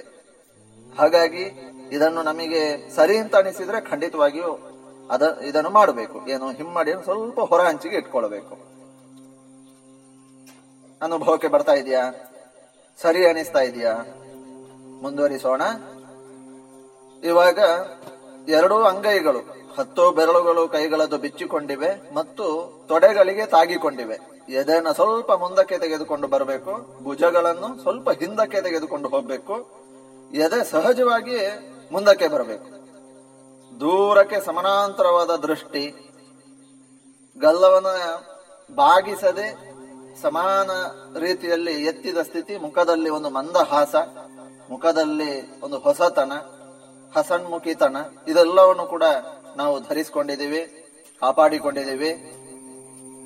ಈಗ ನಮಸ್ಕಾರ ಸ್ಥಿತಿ. ಕೈಗಳನ್ನು ನಮಸ್ಕಾರ ಸ್ಥಿತಿಗೆ ತರೋಣ. ಇಲ್ಲಿ ನಮಸ್ಕಾರ ಅಂದಾಗ ನಮ್ಮ ಎರಡೂ ಮೂಳೆಗಳು ಅಲ್ಲಿ ಸೇರಿ, ಎದೆ ಹತ್ರ ಎರಡೂ ಮೂಳೆಗಳು ಸೇರುವಲ್ಲಿ ಒಂದು ಗುಂಡಿ ಸಿಗುತ್ತೆ. ನಾವಲ್ಲಿ ಹೆಬ್ಬೆರಳಲ್ಲಿ ನೋಡಿದ್ರೆ ನಮಗೆ ಗೊತ್ತಾಗುತ್ತೆ, ಅದು ಸೂರ್ಯಚಕ್ರದ ಭಾಗ. ಆ ಸೂರ್ಯಚಕ್ರದ ಗುಂಡಿಯ ಹತ್ರ ನಮ್ಮ ಕೈಗಳ ಹೆಬ್ಬೆರಳಿನ ಗಂಟುಗಳು ಇಟ್ಕೊಳ್ಬೇಕು. ಆವಾಗ ಎರಡೂ ಕೈಗಳು ಸಮಾನಾಂತರವಾಗಿರುತ್ತೆ. ಹಾಗೇನೆ ಮತ್ತೊಮ್ಮೆ ನೆನಪಿಸುವುದು, ಎದೆನ ಸ್ವಲ್ಪ ಮುಂದಕ್ಕೆ ತರ್ತಾ ಭುಜಗಳನ್ನು ಸ್ವಲ್ಪ ಹಿಂದಕ್ಕೆ ಕೊಂಡು ಹೋಗ್ತಾ ಕಾಲಿನ ಎರಡೂ ಹೆಬ್ಬೆರಳುಗಳನ್ನು ನೆಲಕ್ಕೆ ಅದುಮಬೇಕು. ಕಾಲಿನ ಎರಡು ಮಂಡಿ ಚಿಪ್ಪುಗಳನ್ನು ಮೇಲಕ್ಕೆ ಎಳೆದುಕೊಳ್ಳಬೇಕು. ತೊಡೆಯ ಸ್ನಾಯುಗಳನ್ನು ಬಿಗಿ ಮಾಡಬೇಕು, ಪೃಷ್ಠವನ್ನ ಸಂಕುಚಿತ ಮಾಡಬೇಕು, ಹೊಟ್ಟೆಯನ್ನು ಒಳಗೆ ತೆಕ್ಕೊಳ್ಳಬೇಕು. ಸಹಜವಾದ ಉಸಿರಾಟವನ್ನು ಕೂಡ ಆಡಬೇಕು. ಸಹಜವಾಗಿ ಪೂರಕ ಮತ್ತು ರೇಚಕ ಇದು ಸ್ಥಿತಿ. ಯಾವುದೇ ಆಸನ ಅಥವಾ ಸೂರ್ಯ ನಮಸ್ಕಾರ ಮಾಡಬೇಕಾದ್ರೆ ಇದು ಸ್ಥಿತಿ. ಈ ಸ್ಥಿತಿಯನ್ನ ಕಾಪಾಡಿಕೊಂಡು ನಾವು ಮುಂದಿನ ಅಭ್ಯಾಸಗಳನ್ನು ಮಾಡ್ತಾ ಹೋಗ್ಬೇಕು. ಸ್ಥಿತಿಯಲ್ಲಿ ಸಡಿಲಿಕೆ ಆಗಬಾರದು. ಉಸಿರಾಟವನ್ನ ಸಲೀಸಾಗಿ ಪೂರಕ ರೇಚಕ ಆಗುವಂತೆ ನಾವು ಮಾಡ್ಕೋಬೇಕು.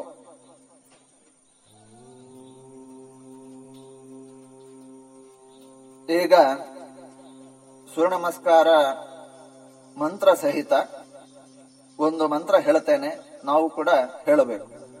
ಓಂ ಮಿತ್ರಾಯ ನಮಃ ಹೇಳೋಣ. ಓಂ ಮಿತ್ರಾಯ ನಮಃ. ಉಸಿರು ತೆಕ್ಕೊಳ್ತಾ ಮೂಗಿನ ಹತ್ರದಿಂದ ಹಣೆಯನ್ನು ದಾಟಿ ಕೈಗಳು ನಮಸ್ಕಾರ ಸ್ಥಿತಿಯಲ್ಲಿದೆ, ಅದೇ ರೀತಿಯಲ್ಲಿ ಮೇಲಕ್ಕೆ ತೆಗೆದುಕೊಂಡು ಹೋಗ್ತಾ ಪೂರ್ತಿ ನೇರ ಮಾಡ್ಕೊಳ್ಬೇಕು ಕೈಗಳನ್ನು. ವಿಶೇಷವಾಗಿ ನನ್ನ ವಿವರಣೆ ಸ್ವರ ಕೇಳಿಸ್ತಾ ಇದೆ. ನಮ್ಮ ಗ್ರಹಿಕೆ ಮತ್ತು ನಮ್ಮ ಆಲಿಸುವಿಕೆಯ ಶಕ್ತಿಯಿಂದಾಗಿ ನಾವು ಅತ್ಯಂತ ಚೆನ್ನಾಗಿ ಈ ಆಸನವನ್ನು ಮಾಡುತ್ತಿದ್ದೇವೆ. ಈ ಆಸನವನ್ನು ಎಲ್ಲರೂ ಕೂಡ ಅಭ್ಯಾಸ ಮಾಡಬಹುದು. ಸಾಧಾರಣ 5ನೇ ತರಗತಿ ಮೇಲ್ಪಟ್ಟು, 5 ಮತ್ತು ಮೇಲ್ಪಟ್ಟು ಆ ವಿದ್ಯಾರ್ಥಿಗಳು ಅಭ್ಯಾಸ ಮಾಡಬೇಕು. ಜೊತೆಗೆ ನಮಗೆ ಮೈಕೈ ನೋವಿಲ್ಲ, ಜ್ವರ ಇಲ್ಲ, ಅಥವಾ ಯಾವುದೇ ಶಸ್ತ್ರಚಿಕಿತ್ಸೆ ಆಗಿಲ್ಲ, ಯಾವುದೇ ವಿಶೇಷವಾದ ಕಾಯಿಲೆ ಇಲ್ಲ ಅಂತ ಅಂದಾಗ ಖಂಡಿತವಾಗಿ ಕೂಡ ಇದನ್ನು ಎಲ್ಲರೂ ಕೂಡ ಅಭ್ಯಾಸ ಮಾಡಬೇಕು. ತಾಡಾಸನದಲ್ಲಿದ್ವಿ. ದೋ ಅರಳಿಸ್ತಾ ಅಂಗೈ ಎದುರಿಗೆ ಇದೆ, ಹಾಗೇನೇ ಬಾಗ್ತಾ ಹೋಗ್ಬೇಕು. ಸಹಜವಾಗಿ ಬೆನ್ನಿನಿಂದ ಬಾಗಬೇಕು. ಹೊಟ್ಟೆಯನ್ನು ಒಳಗೆ ತೆಕ್ಕೊಳ್ತಾ ಬೆನ್ನನ್ನು ಹಳ್ಳ ಮಾಡುತ್ತಾ ಬಾಗಬೇಕು. ಎಡಗಾಲನ್ನ ಚಾಚಿ ಹಿಂದಕ್ಕಿಡಬೇಕು. ನಮ್ಮ ಕೈಯ 10 ಬೆರಳುಗಳು ಮತ್ತು ಬಲಗಾಲಿನ 5 ಬೆರಳುಗಳು ಅದು ಸಮಾನಾಂತರ ರೇಖೆಯಲ್ಲಿರಬೇಕು. ಎಡಗಾಲನ್ನ ಚಾಚಿ ಹಿಂದಕ್ಕಿಡಬೇಕು. ಈಗ ಬಲಗಾಲಿನ ಮೀನಖಂಡ ಮತ್ತು ತೊಡೆ ಪರಸ್ಪರ ತಾಗಬೇಕು. ಆದರೆ ತೊಡೆ, ಬಲಗಾಲಿನ ತೊಡೆಗಿಂತ ಎದೆ ಮೇಲಕ್ಕೆ ಎದ್ದು ನಿಲ್ಲಬೇಕು. ನಮ್ಮ ದೃಷ್ಟಿ ಆದಷ್ಟು ಆಕಾಶವನ್ನು ನೋಡುವಂತಹ, ಮೇಲೆ ನೋಡುವಂತ ಪ್ರಯತ್ನ ಆಗಬೇಕು. ಎಡಗಾಲಿನ ಎಷ್ಟು ಚಾಚಿಡಬೇಕು ಪ್ರಯತ್ನ ಮಾಡಿ ನಾವು ಆದಷ್ಟು ಚಾಚಿಡಬೇಕು. ಅಲ್ಲಿ ಮಂಡಿ ನೆಲಕ್ಕೆ ತಾಕ್ತದೆ, ಸರಿ ಇದೆ ಅದು. ಹಾಗೇನೆ ಈಗ ಚದುರಂಗ ದಂಡಾಸನ. ಉಸಿರನ್ನ ಹೊರಗೆ ಹಾಕ್ತಾ ಬಲಗಾಲನ್ನು ಸೇರಿಸೋಣ. ಇವಾಗ 2 ಪಾದಗಳು ಸೇರಿರುವಂತದನ್ನು ಗಮನಿಸಬೇಕು ಮತ್ತು ಶರೀರ ಇಳಿಜಾರಿನ ರೀತಿಯಲ್ಲಿರಬೇಕು. ತಲೆಯಿಂದ ಒಂದು ಬಾಲ್ ಅಥವಾ ನೀರನ್ನು ಹರಿಯ ಬಿಟ್ರೆ ಇಳಿತಾ ಹೋಗ್ಬೇಕು. ಸೊಂಟದ ಹತ್ರ ಅದು ಎತ್ತರ ಆಗಿರಬಾರದು. ಅದನ್ನ ಇಳಿಜಾರು ರೀತಿಯಲ್ಲಿ ಒಂದು ಚದುರಂಗ ದಂಡದ ರೀತಿಯಲ್ಲಿ ನಾವು ಅದನ್ನು ದೂರದಿಂದ ನೋಡುವಾಗ ಗೊತ್ತಾಗಬೇಕು. ವಿಶೇಷವಾಗಿ ನಮ್ಮ 2 ಭುಜಗಳಿಂದ ಎದೆ ಮೇಲಕ್ಕೆ ಎದ್ದು ನಿಲ್ಲಬೇಕು. ಭುಜದ ಒಳಗಡೆ ಎದೆ ಕುಸಿಬಾರದು, ಇದರಿಂದ ನಷ್ಟ ಇದೆ. ಭುಜಗಳಿಂದ ಎದೆನ ಮೇಲಕ್ಕೆತ್ತಿ ಸಹಜವಾಗಿ 1 ಹೆಜ್ಜೆಯಷ್ಟು ದೂರಕ್ಕೆ ನಿಮ್ಮ ದೃಷ್ಟಿ ಇರಲಿ. ಜಾಸ್ತಿ ಆಕಾಶ ನೋಡೋದು ಬೇಡ, ಅಥವಾ 4-5 ಹೆಜ್ಜೆ ದೂರ ನೋಡೋ ಪ್ರಯತ್ನವೂ ಬೇಡ. 1 ಹೆಜ್ಜೆ ದೂರಕ್ಕೆ ನೋಡಿದ್ರೆ ಆಯ್ತು. ಜೋತು ಬಿಡುವುದು ಬೇಡ ತಲೆಯನ್ನು. ಪಾದಗಳು ಸೇರಿರಬೇಕು. ಪಾಂಚ್ ಸಾಷ್ಟಾಂಗ ಪ್ರಣಿಪತಾಸನ. ಇಲ್ಲಿ ಮಂಡಿಯನ್ನ ನೆಲಕ್ಕೆ ತಾಗಿಸಬೇಕು, ಮುಂಗಾಲು ನೆಲಕ್ಕೆ ತಾಗಿದೆ ಮತ್ತು ಎದೆಯನ್ನ ನೆಲಕ್ಕೆ ತಾಗಿಸಬೇಕು, ಹಣೆಯನ್ನು ನೆಲಕ್ಕೆ ತಾಗಿಸಬೇಕು. ಹೊಟ್ಟೆಯನ್ನ, ಉದರದ ಭಾಗ ನೆಲಕ್ಕೆ ತಾಗಬಾರದು. ಕೈಗಳ ಮೊಣಕೈ ಇದೆಯಲ್ಲ ಅದು ಒಳಮುಖವಾಗಿರ್ಬೇಕು. ಆದಷ್ಟು ಶರೀರದ ಹತ್ತಿರ ತೆಕೊಂಡು ಬರಬೇಕು. ಆಗ ಎದೆಗೂಡು ವಿಶಾಲ ಆಗುತ್ತೆ, ಆಗ ಉಸಿರಾಟಕ್ಕೆ ಹೆಚ್ಚು ಲಾಭ ಸಿಗುತ್ತೆ. ಇದನ್ನು ಗಮನಿಸೋಣ. ಛೇ ಉಸಿರು ತೆಕ್ಕೊಳ್ಳುತ್ತಾ ಈಜಿತ ಮುಂದಕ್ಕೆ ಬರಬೇಕು. ಭುಜಂಗಾಸನ ಉಸಿರು ತೆಗೆದುಕೊಳ್ಳುತ್ತಾ. ಸಾತ್ ಹಿಮ್ಮಡಿಯ ನೆಲಕ್ಕೆ ತಾಗಿಸೋ ಪ್ರಯತ್ನ ಮಾಡೋಣ. ಅಧೋಮುಖ ಶ್ವಾನಾಸನ. 8 ಎಡಗಾಲನ್ನೇ ಕೈಗಳ ಹತ್ರ ತರೋಣ. ಕೈಗಳು ಇದ್ದ ಜಾಗದಲ್ಲೇ ಇರಬೇಕು. 9 ಇದು ಪಾದ ಹಸ್ತಾಸನ. 10 ನಮಸ್ಕಾರ ಸ್ಥಿತಿಗೆ ಬರೋಣ. ಆಗ್ಬೋದಲ್ಲ. ಇವಾಗ ಒಂದು ಬಾರಿ ಇವತ್ತು ಈ ಸೂರ್ಯ ನಮಸ್ಕಾರದಲ್ಲಿ ಏನು 7 ಆಸನಗಳು ಮತ್ತು 3 ಆಸನ ನಮಗೆ ಪುನರಾವರ್ತನೆಗೆ ಸಿಗುತ್ತೆ. ಒಟ್ಟು 10 ಆಸನ ಮಾಡಿದ ಲಾಭ ನಮಗೆ ಸಿಗುತ್ತೆ. ಈ ಅದರಲ್ಲಿ ಇವತ್ತಿನ ದಿನ ಒಂದು ಸ್ಥಿತಿಯನ್ನು ಇನ್ನಷ್ಟು ಚೆನ್ನಾಗಿ ಮಾಡೋದರ ಕಡೆ ಗಮನ ಕೊಡೋಣ. ಹಾಗಾಗಿ ನಮಸ್ಕಾರ ಸ್ಥಿತಿಯಿಂದ ಎಲ್ಲರೂ ಕೂಡ ಉಸಿರು ತಕ್ಕೊಳ್ಳುತ್ತಾ ಮೂಗಿನ ಹತ್ರದಿಂದ ಕೈಗಳ ಮೇಲಕ್ಕೆ ತೆಗೆದುಕೊಂಡು ಹೋಗಿ ಒಂದು ಬಾರಿ. ಇದು ತಾಡಾಸನ. ಈ ಸ್ಥಿತಿಯನ್ನು ಇನ್ನಷ್ಟು ಚೆನ್ನಾಗಿ ಮಾಡೋಣ. ವಿಶೇಷವಾಗಿ ನಾನು ಆವಾಗ ಹೇಳಿದ ಹಾಗೆ ಸ್ಥಿತಿಯ ಲಕ್ಷಣಗಳು, ಹೆಬ್ಬೆರಳನ್ನೆಲ್ಲ ಕೊತ್ತಿದೀವ, ಕಾಲಿನ ಮಂಡಿ ಚಿಪ್ಪು ಮೇಲಕ್ಕೆ ತೆಗೆದುಕೊಂಡಿದೀವ, ತೊಡೆ ಸ್ನಾಯುಗಳನ್ನು ಬಿಗಿ ಮಾಡಿದೀವ, ಪೃಷ್ಠವನ್ನು ಸಂಕುಚಿತ ಮಾಡಿದೀವ, ಹೊಟ್ಟೆಯನ್ನು ಒಳಗೆ ತೆಗೆದುಕೊಂಡಿದೀವ, ಭುಜಗಳನ್ನು ಹಿಂದಕ್ಕೊಂಡೋಗಿ ಎದೆಯನ್ನು ಮುಂದಕ್ಕೆ ತೆಗೆದುಕೊಂಡು ಬಂದಿದೀವ. ವಿಶೇಷವಾಗಿ ನಮ್ಮ ಕೈಯ ತೋಳುಗಳು ಕಿವಿಗಳ ಹಿಂಭಾಗದಲ್ಲಿರಬೇಕು. ಈಗ ಪ್ರಯತ್ನದ ಭಾಗ ಹೇಳ್ತೀನಿ, ಎಲ್ಲರೂ ಚೆನ್ನಾಗಿ ಪ್ರಯತ್ನ ಮಾಡಬೇಕು. ಹೊಟ್ಟೆನ ಒಳಗೆ ತೆಕ್ಕೊಳ್ಳುತ್ತಾ ಸೊಂಟದಿಂದ ಶರೀರವನ್ನು ಪೂರ್ತಿ ಮೇಲಕ್ಕೆ ಎಳ್ಕೊಳ್ಬೇಕು. ಸಾಧ್ಯನಾ? ಇನ್ನಷ್ಟು ಸಾಧ್ಯನಾ? ಬೇಕಿದ್ರೆ ಈ ಬೆರಳುಗಳಿಂದ, ಕೈಯ ಬೆರಳುಗಳನ್ನು ಹೆಣೆದು ಅಂಗೈಯನ್ನು ಹೊರಮುಖ ಆಕಾಶದ ಕಡೆಗೆ ಮಾಡಿ ಪೂರ್ತಿ ಸೊಂಟದಿಂದ ಶರೀರವನ್ನು ಮೇಲಕ್ಕೆತ್ತಿ. ಹಾಗೇನೆ ಹೆಬ್ಬೆರಳು, ಕಾಲಿನ ಹೆಬ್ಬೆರಳೆ ನೆಲಕ್ಕೊತ್ತಿ. ಹೀಗೆ ನೆಲಕ್ಕೆ ಕಾಲಿನ ಸೊಂಟದಿಂದ ಕೆಳಗೆ ನೆಲಕ್ಕೆ ಒತ್ತುತ್ತಾ ಸೊಂಟದಿಂದ ಪೂರ್ತಿ ಶರೀರವನ್ನು ಮೇಲಕ್ಕೆ ಎಳ್ಕೊಳ್ಳಿ. ಎರಡೂ ಪಾರ್ಶ್ವಗಳಿಗೆ ಎಷ್ಟು ಲಾಭ ಸಿಗುತ್ತೆ. ಉಸು ತಕ್ಕೊಳ್ತಾ ನಮಸ್ಕಾರ ಸ್ಥಿತಿ. ನಮಸ್ಕಾರ, ಎರಡೂ ಅಂಗೈಗಳು ಸೇರಿರ್ಲಿ. ಸಹಜವಾದ ಉಸಿರಾಟ, ಸಹಜವಾದ ಉಸಿರಾಟ. ಪೂರಕ, ರೇಚಕ, ಪೂರಕ, ರೇಚಕ. ವಾಪಸ್ ಬರೋಣ. ಉಸಿರು ಹೊರಗೆ ಹಾಕಿ ರೇಚಕ. ಕೈಗಳು ನಿಧಾನವಾಗಿ ಪಕ್ಕಕ್ಕೆ ಉಸಿರು ತೆಕ್ಕೊಳ್ಳಿ ಮತ್ತು ಅಂಗೈಯನ್ನು ನೆಲದ ಅಭಿಮುಖವಾಗಿ ಹೊರಳಿಸಿ. ಉಸಿರು ಹೊರಗೆ ಹಾಕಿ, ಕೈಗಳು ಕೆಳಕ್ಕೆ, ಎರಡೂ ಅಂಗೈಗಳು ತೊಡೆಗೆ ತಾಗ್ತಾ ಇದೆ. ಆ ಕ್ರಮ ಎಡಗಾಲಿನ ವಿ ಶೇಪ್ ಮಾಡ್ತಾ ದೋ ಎಡಗಾಲನ್ನು ಪಕ್ಕಕ್ಕೆ. ಸ್ವಸ್ಥ ಅಂದ್ರೆ ಆರಾಮ ಸ್ಥಿತಿ. ಆರಾಮವಾಗಿ ತಾಡಾಸನದ ಲಾಭವನ್ನು ಮತ್ತು ಒಂದು ಸೂರ್ಯ ನಮಸ್ಕಾರದ ಲಾಭವನ್ನು ಅನುಭವಿಸೋಣ. 5 ಸೆಕೆಂಡ್ ಅನುಭವಿಸೋಣ. ಉಸಿರಾಟದಲ್ಲಿ ಆಳ, ಒಂದು ಶಾಂತತೆ, ಒಂದು ದೀರ್ಘತೆ ಆಗಿರುವುದನ್ನು ಗಮನಿಸೋಣ.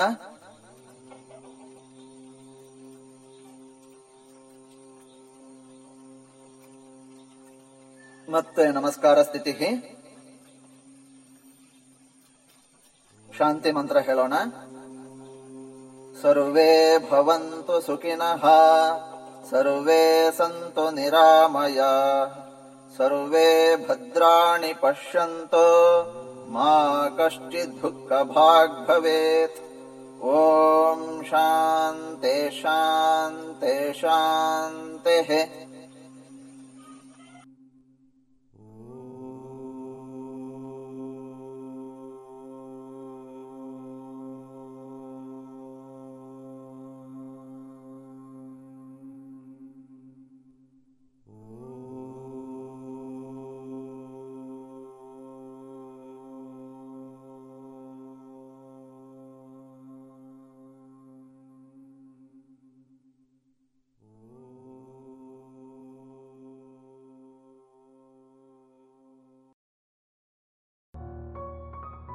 ಇದುವರೆಗೆ ಆಯುಷ್ ಮಂತ್ರಾಲಯ ಮತ್ತು ಯುವ ವ್ಯವಹಾರ ಹಾಗೂ ಕ್ರೀಡಾ ಸಚಿವಾಲಯ ಜಂಟಿಯಾಗಿ ಸರಣಿ ರೂಪದಲ್ಲಿ ಪ್ರಸ್ತುತಪಡಿಸುತ್ತಿರುವ ಯೋಗ ಕಾರ್ಯಕ್ರಮದಲ್ಲಿ ಯೋಗ ಶಿಕ್ಷಕರಾದ ಶ್ರೀಯುತ ಚಂದ್ರಶೇಖರ ಅವರಿಂದ ಯೋಗದ ಕುರಿತ ಸಂವಾದವನ್ನು ಕೇಳಿದಿರಿ.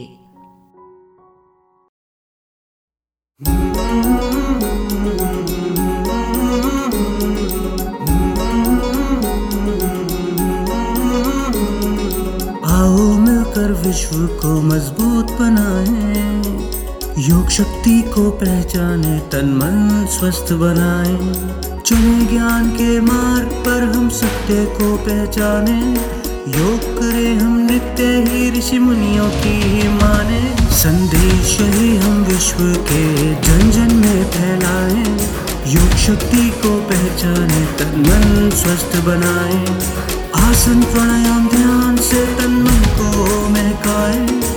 आलस नींद छोड़े, खुद को आत्मनिर्भर बनाए, आओ मिलकर विश्व को मजबूत बनाए, योग शक्ति को पहचाने, तन मन स्वस्थ बनाए, मन स्वस्थ बनाए.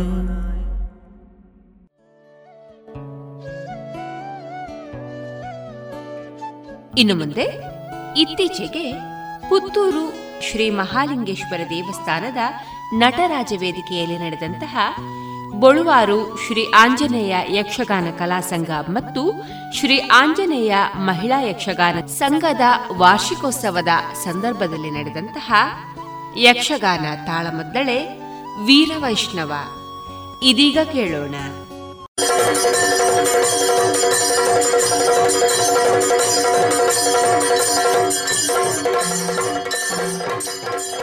ಹಿಮ್ಮೇಳದಲ್ಲಿ ಭಾಗವತರಾಗಿ ಶ್ರೀಗಳಾದ ಮುರಳೀಕೃಷ್ಣ ತೆಂಕಬೈಲು, ಮದ್ದಳೆ ಪದ್ಯಾಣ ಶಂಕರನಾರಾಯಣ ಭಟ್ ಮತ್ತು ಅಕ್ಷಯರಾವ್ ಬಿಟ್ಲ, ಅರ್ಥಧಾರಿಗಳಾಗಿ ಅರ್ಜುನ, ಶ್ರೀ ಶಂಭು ಶರ್ಮಾ ಬಿಟ್ಲ, ಶ್ರೀಕೃಷ್ಣ, ಶ್ರೀ ಜಬ್ಬಾರ್ ಸಮೋ ಮತ್ತು ಸುಧನ್ಮನಾಗಿ ಶ್ರೀ ವಿನಾಯಕ ಭಟ್ ಗಾಳಿಮನೆ. ಇದೀಗ ಕೇಳಿ ವೀರವೈಷ್ಣವ ಯಕ್ಷಗಾನ ತಾಳಮದ್ದಳೆ.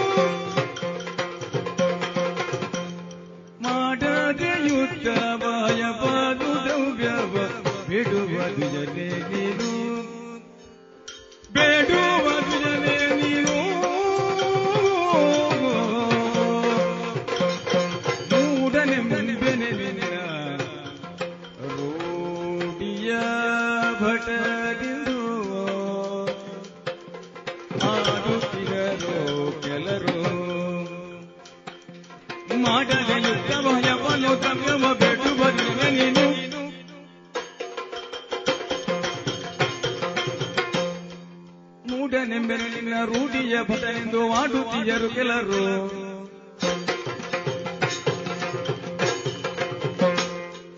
ಮಾಡದೆ ಯುದ್ಧವ ಹಯವನು ದ್ರವ್ಯವ ಬೇಡುವರು ನೀನು.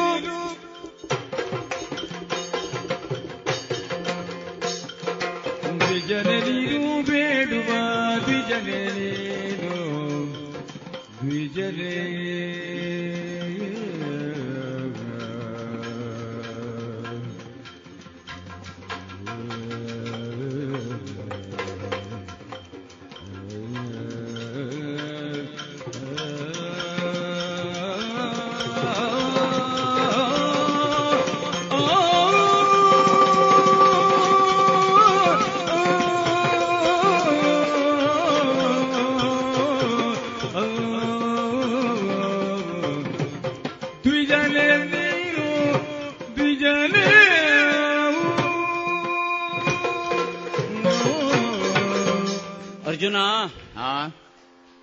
ಸೃಷ್ಟಿಗರ್ಜುನನೇ ನೀನು ಎನ್ನುವ ನೆಲೆಯಲ್ಲಿ ನಿನ್ನ ಯಾವ ಗೌರವ ಭಾವದಿಂದ ನಾನು ಕಂಡೆನು.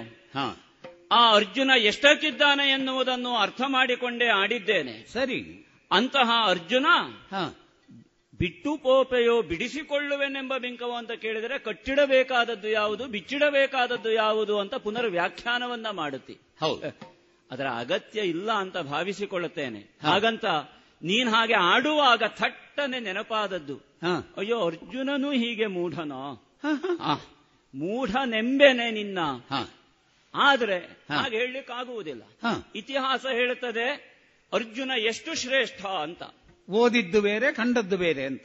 ಆದರೂ ಈಗ ನೆನಪಾಯಿತು ಪ್ರಕರಣ, ಅದು ಹೌದೋ ಅಂತ ಭಾವಿಸುವುದು ಮನಸ್ಸೀಗ. ಯಾವುದು? ಅದೇ ಮೂಢ. ಮೌಢ್ಯ ಆಗಾಗ ಆವರಿಸುವುದುಂಟು ಅರ್ಜುನನಿಗೆ ಎನ್ನುವುದು ಲೋಕಕ್ಕೆ ವಿಧಿತವಾದ ಸತ್ಯ ಆಗಿ ಹೋಯಿತಲ್ಲ ಈ ಕಾಲಕ್ಕಾಗುವಾಗ. ಎರಡು ಸೇನೆಗಳ ನಡುವೆ ರಥವನ್ನು ನಿಲ್ಲಿಸುವಂತ ಆಡಿ, ಆಡುವಾಗ ಇದ್ದ ಉತ್ಸಾಹ ಮತ್ತೆ ಅಲ್ಲಿ ಇರುವಂತಹ ಎದುರಿಗಿರುವವರನ್ನ ನೋಡಿದ ಮೇಲೆ ನಿನ್ನಲ್ಲಿ ಇರಲಿಲ್ವಂತೆ. ಹೌದಪ್ಪ, ಕೃಪಯ ಪರಯಾವಿಷ್ಟ ವಿಷೀದನ್ನಿದಮಬ್ರವೀತ್ ಅಂತ ಆಡಿದರಂತೆ ಆ ಕಾಲಕ್ಕಾಗುವಾಗ.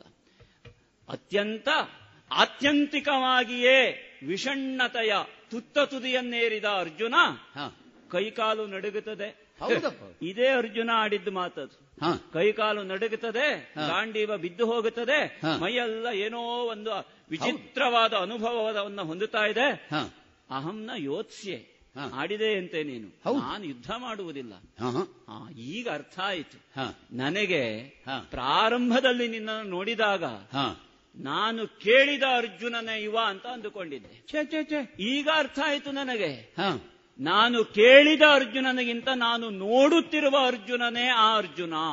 ಅರ್ಜುನ ಈ ಸೃಷ್ಟಿಯನ್ನು ಮಾಡಿದ್ದಾನೆ, ಈಗ ಅರ್ಥ ಆಯಿತು ನನಗೆ. ಅರ್ಜುನ ನಿಷ್ಕ್ರಿಯತೆಯನ್ನು ಆಚಿಸಿ ಹೇಳಿದಂಥ ಮಾತು, ಅರ್ಜುನನ ಕಣ್ಣೀರು, ಅರ್ಜುನನ ಆಲಾಪ ಈ ರೀತಿ ಹೇಳಿಲ್ವ, ಅದು ವಿಷಾದ ಯೋಗ ಅಂತ. ಹೌದಪ್ಪ, ಅದು ಜಗತ್ತಿಗೆ ದೊಡ್ಡದು. ಅದೇ ಈಗ ದೊಡ್ಡದಾದದ್ದು ನಿನ್ನ ವಿಷಾದದಿಂದಲೋ ಆ ನಂತರ ಬಂದ ಉಪದೇಶದಿಂದಲೋ ಅಂತ ಇರುವುದು.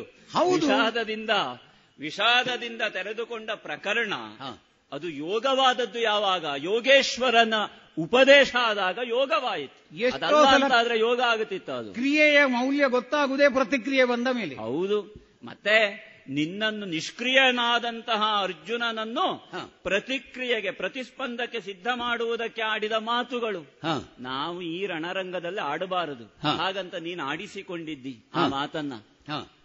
ಆಡಬಾರದು, ಅನಾರ್ಯ, ಜುಷ್ಟ, ಸ್ವರ್ಗ್ಯ, ಅಕೀರ್ತಿಕರ ಕ್ಲೈಬ್ಯವನ್ನೆಲ್ಲ ಹೊಂದಬೇಡ ಅಂತ ಆಡಿಸಿಕೊಂಡ ಅರ್ಜುನನು ನೀನೇ ಇದ್ದಿ ಎನ್ನುವಾಗ ಮೂಢನೆಂಬೆನೆ. ಅಷ್ಟು ಹೇಳಿಯು ಕೊನೆಗೆ ಕೃಷ್ಣ ಹೇಳಿದ್ದೇನು? ಏನು? ಯಥಾಯೋಗ್ಯಂ ತಥಾ ಕುರು. ನನ್ನ ಸ್ವಾತಂತ್ರ್ಯಕ್ಕೆ ಬಿಟ್ಟದ್ದು ಹೊರತು ಅವ ಏನು ನನ್ನ ಸ್ವಾತಂತ್ರ್ಯವನ್ನು ಎಳೆದು ತೆಕ್ಕೊಂಡೋಗ್ಲಿಲ್ಲ. ಅವ ಸ್ವಾತಂತ್ರ್ಯವನ್ನು ಕಸಿಯದಿದ್ದರೂ ಆ ಕಾಲಕ್ಕೆ ಅರ್ಜುನನಲ್ಲಿ ಆದಂತಹ ಮನಸ್ಸಿನ ಭಾವಗಳು ಸತ್ಯ. ಆ ಭಾವಗಳ ನೆಲೆಯಲ್ಲಿ ತೆರೆದುಕೊಂಡಂತಹ ಅರ್ಜುನ ಹಿಂದೆ ಓಡುವುದಕ್ಕೆ ಸಿದ್ಧನಾದದ್ದು. ಆ ನಂತರದಲ್ಲಿ ಅವನನ್ನು ಕರೆಯಿಸಿಕೊಳ್ಳುವುದಕ್ಕೆ ಮಾಡಿದಂತಹ ಆ ಉಪದೇಶ. ಹಾಗಾದರೆ ಅರ್ಜುನನ ಅನೇಕ ಮುಖಗಳ ನಡುವೆ ಈ ವಿಷಾದದ ಮುಖವು ಉಂಟಲ್ಲ ಅರ್ಜುನನಿಗೆ. ಮಹಾನುಭಾವರ ಲಕ್ಷಣ. ಹೌದಪ್ಪ, ಯಾವ ಅದನ್ನು ಕೇಳಿದ್ದೇವೆ ನಾವು. ಅವರು ಮಹಾತ್ಮರ ಮನಸ್ಸನ್ನ ಮಹಾತ್ಮರಿಗೂ ಅರ್ಥ ಮಾಡಿಕೊಳ್ಳಿಕ್ಕಾಗುವುದಿಲ್ವಂತೆ, ಪುಣ್ಯಾತ್ಮರೋ ಅಥವಾ ಅವರ ಭಕ್ತರೋ ಅವರಿಗೂ ಅರ್ಥ ಆಗುವುದಿಲ್ಲ. ಕೋಹಿ ವಿಜ್ಞಾತು ಮರ್ಹತಿ ಅಂತ ಆಡಿಬಿಟ್ಟಿದ್ದಾರೆ.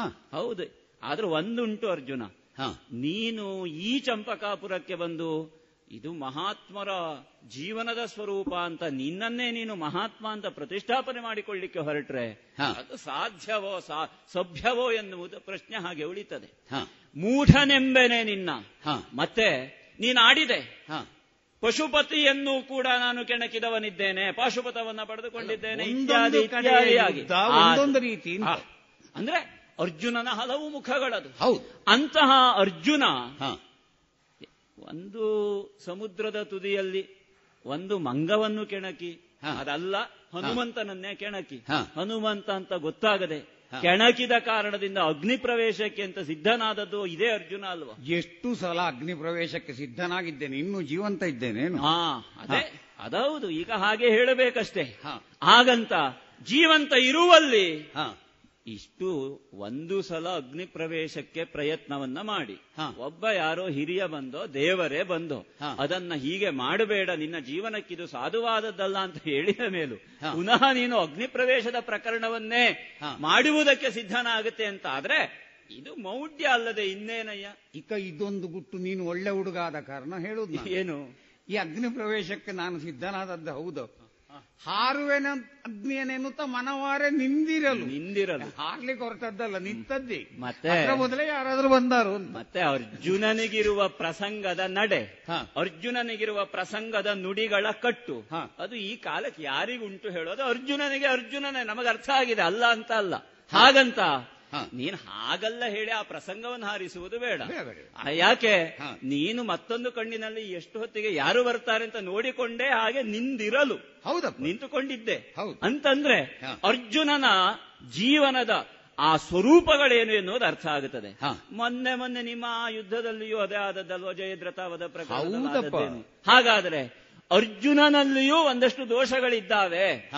ಅಂತಹ ಅರ್ಜುನ ನೀನು ಆಡುತ್ತೆ ಅಂತ ಆದ್ರೂ ಒಪ್ಪಿಕೊಳ್ಳುವುದಕ್ಕಾಗುವುದಿಲ್ಲ.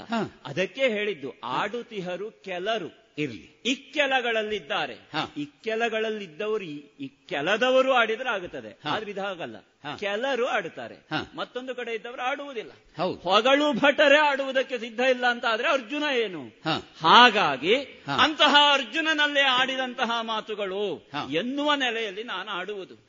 ಮತ್ತೆ ನೀನು ದ್ವಿಜ ಹೌದು ಅಲ್ವಾ? ಹೌದು ಅಲ್ವಾ? ಖಂಡಿತ ಹೌದು. ಹಾಗಂತ ಬೇಡುವ ದ್ವಿಜನೇ ನೀನು ಇದೆಯೇ ಈ ಪ್ರಕರಣ ನೋಡು.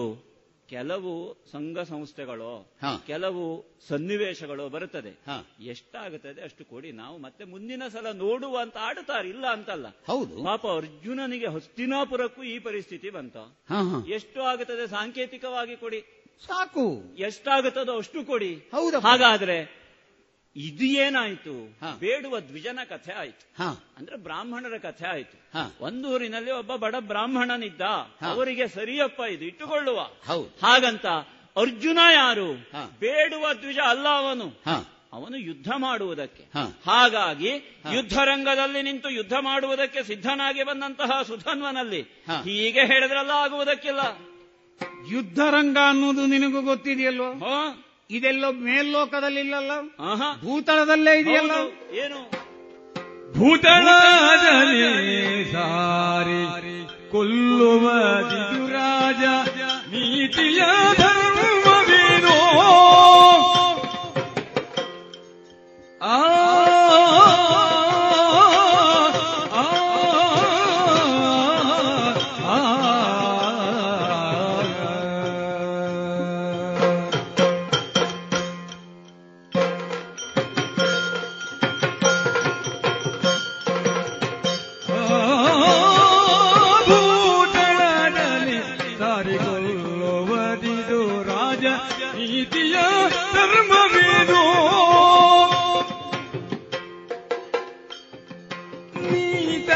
ನೀತನಾಡಲು ನಿನ್ನೋಳು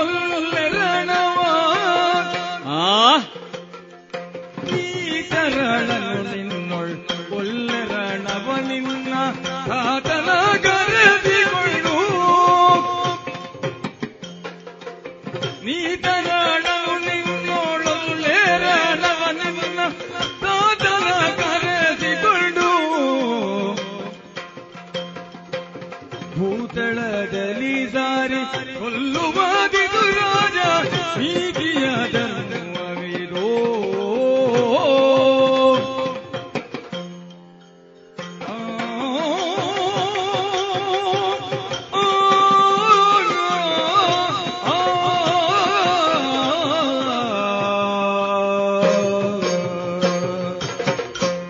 ಮಗು, ನೀತಿಯ ನಿಯಮವು ಎಲ್ಲಾ ಕಡೆಯಲ್ಲೂ ಎಲ್ಲಾ ಕಾಲದಲ್ಲೂ ಒಂದೇ ರೀತಿಯಲ್ಲಿ ಇರುವುದಿಲ್ಲ.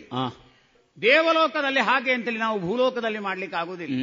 ಪಾತಾಳದಲ್ಲಿ ಇದು ಸರಿ ಅಂತೇಳಿದ್ದು ನಮಗೆ ಸರಿಯಾಗಬೇಕು ಅಂತೇಳಿ ಒಂದೊಂದು ಪ್ರದೇಶಕ್ಕೆ ಒಂದು ಸಾಮಾನ್ಯವಾದಂತೆ ನಿಯಮಗಳಿರ್ತದೆ. ಹಾಗೆ ಭೂತಳದಲ್ಲಿ ಸಮಷ್ಟಿಯಾಗಿ ಕೆಲವೆಲ್ಲ ರೀತಿ ನಿಯಮಗಳಿದೆ. ಏನು ಅದು? ಚಂಪಕಾವತಿಯ ಕ್ಷತ್ರಿಯರಿಗೆ ಬೇರೆ, ಹಸ್ತಿನಾವತಿಯ ಕ್ಷತ್ರಿಯರಿಗೆ ಬೇರೆ ಅಲ್ಲ, ಅನುಸರಿಸಬೇಕಾದಂತಹ ಕ್ರಮ ಸಮಗ್ರವಾಗಿ ಕ್ಷತ್ರಿಯ ಕುಲಕ್ಕೆ ಅದು ಮೌಲ್ಯಗಳು.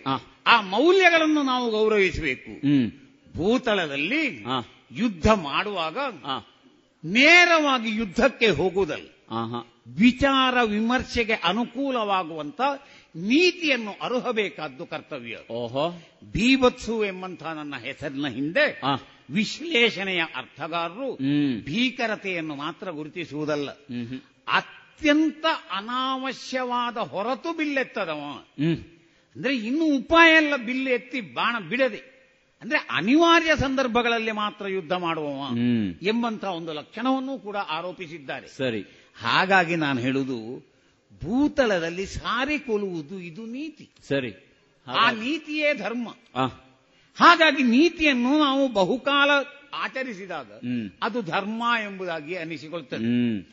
ಅಂತಹ ಧರ್ಮ ಪ್ರಕಾರವಾಗಿ ನಿನಗೆ ನಾನು ನಿನ್ನ ಒಳಿತನ್ನು ಸಾಧಿಸಿಕೊಂಡು ನಮ್ಮ ಈ ಯಾಗಕ್ಕೆ ಭಂಗವಾಗದ ರೀತಿಯಲ್ಲಿ ಸಮನ್ವಯವಾದ ರೀತಿಯಲ್ಲಿ ಹೇಗೆ ಕೊಂಡು ಹೋಗಬಹುದು ಅಂತೇಳಿ ಹೇಳಿದ್ರೆ ನಿನ್ನ ಉತ್ಸಾಹ ಹೆಚ್ಚಾಗುತ್ತದೆ ಹೊರತು ಕಡಿಮೆ ಆಗುವುದು ಕಾಣುವುದಿಲ್ಲ. ನಾನು ಕಾರಣ ವಯಸ್ಸು. ಈಗ ನಿನ್ನ ಅಪ್ಪ ಹಂಸಧ್ವಜ, ಹೌದು, ಅವನ ಬಗ್ಗೆ ನಾವು ಸಾಕಷ್ಟು ಕೇಳಿ ತಿಳಿದಿದ್ದೇವೆ. ಓಹೋ, ಈ ರಾಜ್ಯದರಸು ಹಂಸಧ್ವಜ ಪರಮಧಾರ್ಮಿಕ ಸತ್ಯಶೀಲ, ಹೌದು, ದುರಪರಾಕ್ರಮಿ ಹರಿಶರಣ ನೀತಗೆ ಬಲು ದೊರೆಗಳಗಪ್ಪವೀಯವರು, ಹೌದು, ನಾವು ಕೇಳಿದಂತಹ ವರ್ತಮಾನ. ಅವನಿಗಾದ್ರೆ ನಾನು ಹೇಳಿದಂತಹ ಮಾತು ಅರ್ಥವಾದೀತು. ತತ್ಕಾಲಕ್ಕೆ ಯುದ್ಧ ನಿಲ್ಲಿಸುವ ನಮಗೆ ಇನ್ನೂ ಸಮಯ ಉಂಟು, 1 ವರ್ಷ ಸಮಯ ಉಂಟು. ಸರಿ, ಅದರ ಒಳಗೆ ನಾವು ಮುಗಿಸಿಕೊಂಡ್ರಾಯ್ತು. ಅದಕ್ಕಾಗಿ ಅಂತಾರಾಷ್ಟ್ರೀಯ ಯುದ್ಧವಾಗುವಾಗ ಕೆಲವೊಮ್ಮೆ ಹೀಗಾಗ್ತದೆ. ಏನು? ಹೊಡೆದಾಡಿತು, ಒಂದನೇ ಸುತ್ತಿನ ಮಾತುಕತೆ, 1ನೇ ಸುತ್ತಿನ ಮಾತುಕತೆ ಮುರಿದೋಯ್ತು, ಪುನಃ ಯುದ್ಧ, ಮತ್ತೆ 2ನೇ ಸುತ್ತಿನ ಮಾತುಕತೆ, ಮತ್ತೆ ಪುನಃ ಯುದ್ಧ. ಈಗ ಯುದ್ಧ ಮಧ್ಯದಲ್ಲಿ ನಿಲ್ಲಿಸಬಾರದು, ಮಾತುಕತೆಗೆ ತೊಡಗಬಾರದು ಅಂತ ಏನಿಲ್ಲ. ಬಿಡು, ನಿನ್ನತ್ರ ಹೇಳಿ ಪ್ರಯೋಜನೆ. ನಿಮ್ಮ ಅಪ್ಪನನ್ನು ಕರೆಸು. ಅಪ್ಪನನ್ನು ಕರೆಸಿ, ಈಗ ನೀನು ಕಟ್ಟಿ ಹಾಕಿದ್ದು ಕುದುರೆಯನ್ನಲ್ಲ, ಅಪ್ಪನನ್ನಲ್ಲ. ಅಪ್ಪ ಒಮ್ಮೆ ಬನ್ನಿ, ಬೇಕಾದ್ರೆ ನನ್ನ 4 ಬೈ, ಈ ಮುದುಕ ನಿಮ್ಮತ್ರೇ ಮಾತಾಡಬೇಕಂತೆ ಅಂತ ಬೇಕಾದ್ರೆ ಹಾಗೆ ಹೇಳು. ಹಾಗಾಗಿ ನಾವು ಸಮಾನ ವಯಸ್ಕರು, ಒಂದೇ ರೀತಿಯ ಚಿಂತನೆಯನ್ನು ನಾವು ಹೊಂದಿರ್ತೇವೆ. ಆಗ ನಿಮ್ಮ ಅಪ್ಪನಿಗೆ ಅರ್ಥ ಆದೀತು. ಸ್ವಲ್ಪ ಕಾಲ ಬೇಕಾದ್ರೆ ಯುದ್ಧ ನಿಲ್ಲಿಸುವ, ನೀನೇ ಹೋಗಿ ನಿನ್ನ ಅಪ್ಪನನ್ನು ಕರ್ಕೊಂಡು ಬಂದರೂ ಆದೀತು, ಅರ್ಜುನನನ್ನು ಕಳಿಸಿ ಆದ್ರೂ ಆದೀತು. ಅಲ್ಲ, ಇದು ಎಷ್ಟನೇ ಸುತ್ತಿನ ಮಾತುಕತೆ? ಇದು ಮೊದಲನೇ ಸುತ್ತು. ಹೆಚ್ಚಾಗುವ ಮೊದಲು ಹೆಚ್ಚು ಸುತ್ತಾದ್ರೆ ಮತ್ತು ಹೆಚ್ಚಾಗುತ್ತದೆ, ಮತ್ತು ಹೆಚ್ಚಾಗುತ್ತದೆ, ಸುತ್ತು ಹೆಚ್ಚಾದಷ್ಟು ಮತ್ತು. ಹಾಗಾಗಿ ನಿನ್ನ ಮತ್ತನ್ನು ಹೆಚ್ಚಿಸುವಂತಹ ಸುತ್ತನ್ನು ಬಿಟ್ಟು ಆಡುವ ಮಾತು ಕೇಳಬೇಕು. ಏನೋ ಅಪ್ಪಯ್ಯನನ್ನ ಕರೆಸಬೇಕು. ನಿನ್ನೆದುರಿಗೆ ಅಪ್ಪಯ್ಯನ, ಮೊದಲು ಇವ ಯಾರು ಅಂತ ನೋಡು. ರನ್ನದು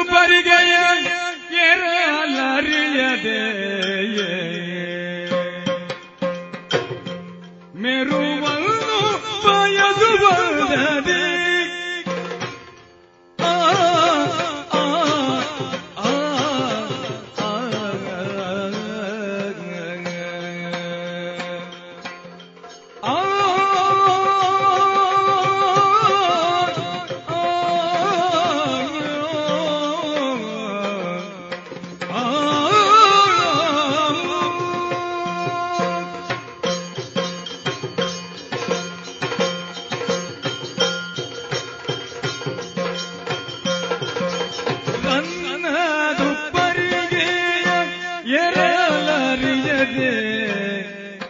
ಮೇರುವನು ಬಯಸುವಂದ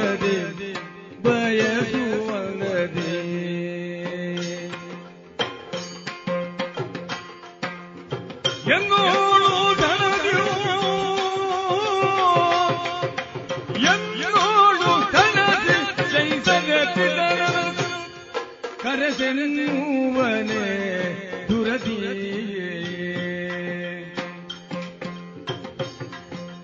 ಎಂದೋಳು ನದಿ ಜೈಗದಿ ತನನು ಕರೆಸೆನ್ನುವರ ದುರದಿಯು ರನ್ನದು ಪರಿಗೆ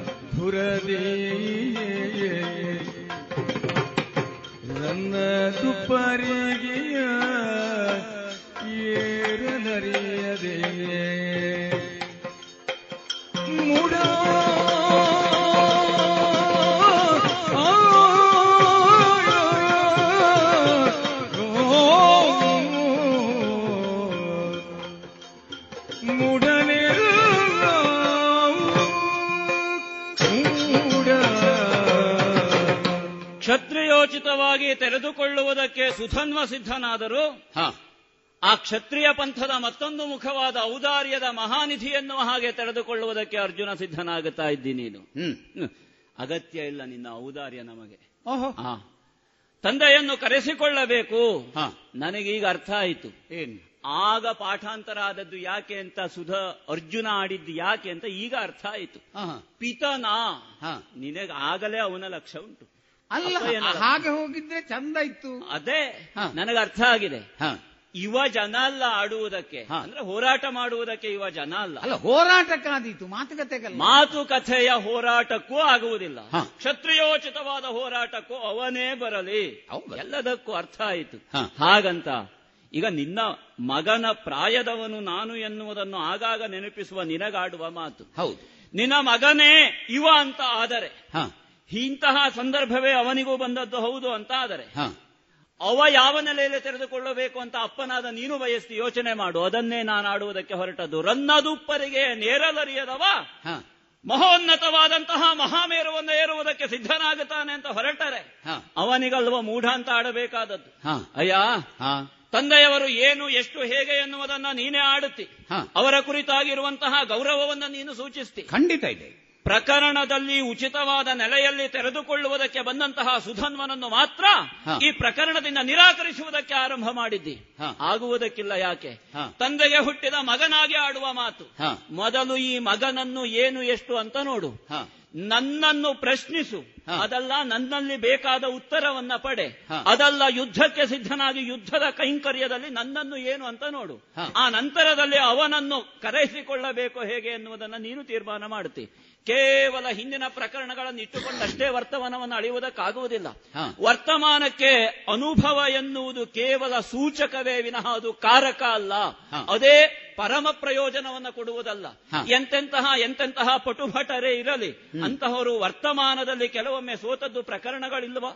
ಹಾಗಾದರೆ ರಾಮನಂತಹ ರಾಮನೇ ಕೈ ಸಾಲದೆ ಏನು ಮಾಡಬೇಕು ರಾವಣನ ಮುಂದೆ ಅಂತ ಕೈ ಸೋತದ್ದನ್ನು ನಾವು ನಮಗೆ ಇತಿಹಾಸ ಪಾಠವಾಗಿ ಆಡುವಾಗ, ಅದೇ ರಾಮನನ್ನು ತಾನೂ ಕೂಡ ಅರ್ಜಿಸಿದವನು ಎನ್ನುವ ನೆಗಳತೆಯಲ್ಲಿ ತೆರೆದುಕೊಂಡಂತಹ ಅರ್ಜುನ ಮುಂದಿರುವಾಗ, ಆ ಅರ್ಜುನನಿಗೆ ಏನು ಎಷ್ಟು ಎನ್ನುವುದನ್ನು ಆಡುವುದಕ್ಕೆ ಸಿದ್ಧನಾದಂತಹ ಸುಧನ್ವ ಇಲ್ಲಿರುತ್ತಾ ತಂದೆಯವರನ್ನ ಕರೆಸಿಕೊಳ್ಳುವಂತಹ ಅಗತ್ಯ ಇಲ್ಲ. ಮತ್ತೆ ಅಪ್ಪಯ್ಯ, ಮಕ್ಕಳು ನಾಲ್ವರಿದ್ದೇವೆ ನಾವು. ಹೌದಾ? ನಾನೊಮ್ಮೆ ಹೋದೆ ಅಂತಾದ್ರೂ ಮತ್ತೊಬ್ಬ ಮಗನೇ ಬಂದಾನು ವಿನಃ ಅಪ್ಪ ಬರುವ ಪ್ರಶ್ನೆ ಇಲ್ಲ. ಯಾಕೆ? ತಂದೆಯವರನ್ನ ಉಳಿಸಿಕೊಳ್ಳುವುದಕ್ಕೆ ಬೇಕಾಗಿ ತೆರುವುದಕ್ಕೆ ಸಿದ್ಧವಾದಂತಹ ಜೀಪ ಈ ಮಕ್ಕಳದ್ದು. ಅದಲ್ಲ, ಮಕ್ಕಳು ನಾವು ನಾಲ್ವರು, ಸಹೋದರರು ಸಪ್ತಕರಿದ್ದಾರೆ. ಹಾಗಾದ್ರೆ ನನ್ನ ತಂದೆಯವರೇ ಚಿಕ್ಕಪ್ಪನೋ ದೊಡ್ಡಪ್ಪನೋ ಎನ್ನುವ ಹಾಗೆ ತೆರೆದುಕೊಂಡರೆ ಅಂಥವರು ಕೂಡ ಬಂದರು. ನಮ್ಮ ಅಪ್ಪ ಅಂತಂದ್ರೆ ಆ ನೆಲೆಯಲ್ಲಿ ನಾವು ಅವರನ್ನ ಗೌರವಿಸಿಕೊಂಡಿದ್ದವರು. ಹಾಗಾಗಿ ಮಗನೇ ಇಷ್ಟು ಆಡುತ್ತಾನೆ ಅಂತ ಆದರೆ, ಇವನನ್ನ ರನ್ನದುಪ್ಪರಿಗೆಯಾಗಿ ನೀನು ನೋಡುವುದು ಹೌದು ಅಂತ ಆದರೆ, ಮೊದಲು ಈ ರನ್ನದುಪ್ಪರಿಗೆಯನ್ನ ಏರು, ಮತ್ತೆ ಬೇಕಿದ್ರೆ ಮೇರು ಕಂಡರೆ ನೋಡು. ಮಗು ಎರಡು ರೀತಿಯ ರನ್ನದುಪ್ಪರಿಗೆ ಇರ್ತದೆ. ಒಂದು ಉಪ್ಪರಿಗೆಯಲ್ಲಿ ಭದ್ರವಾಗಿ ಇರಿಸಿದಂತಹ ರನ್ನದ ಪೆಟ್ಟಿಗೆ, ಭದ್ರತಾ ಕೋಶ. ಅನುಭವಸ್ಥರು ನೀವಾಡಬೇಕದನ್ನೆಲ್ಲ. ಅದು ಭದ್ರತಾ ಕೋಶ ಎತ್ತರದಲ್ಲಿ ಎಟಕದಂತೆ ಇಟ್ಟದ್ದಾದ್ರೆ ಅದು ಒಂದು ರನ್ನದುಪ್ಪರಿಗೆ. ಇನ್ನೊಂದು ರತ್ನಗಳನ್ನೇ ಪೋಣಿಸಿ ಒಂದು 10 ಜನಕ್ಕೆ ಕಾಣುವಂತೆ ಇಡುವಂತಹ ಪ್ರದರ್ಶನದ ಇಷ್ಟೆತ್ತರದ ರನ್ನದುಪ್ಪರಿಗೆ 18 ಮೆಟ್ಲು ಹಾಕಿ ಅಲ್ಲಿಯನ್ನು ಕಲ್ಪಿಸಿಕೊಂಡ ಹಾಗೆ ಆ ರೀತಿಯದ್ದು. ಇದನ್ನು ತುಳಿದು ಹಾಳು ಮಾಡೋದು ಬೇಡ ಅಂತಲೇ ನಾನು, ನೀನು ಹುಡುಗ ಅಪ್ರಬುದ್ಧ, ನೀನು ಈ ರೀತಿ ನೀತಿ ಹೇಳಬೇಕಾದ್ದು ನನ್ನ ಕರ್ತವ್ಯ ಅಂತ ಹೇಳಿದ್ರೆ ನಾನು ಹಂಸಧ್ವಜನ ಮಗ ನೋಡುವ ನಿನ್ನ ಪರಾಕ್ರಮ ಎಷ್ಟುಂಟು ಅಂತ.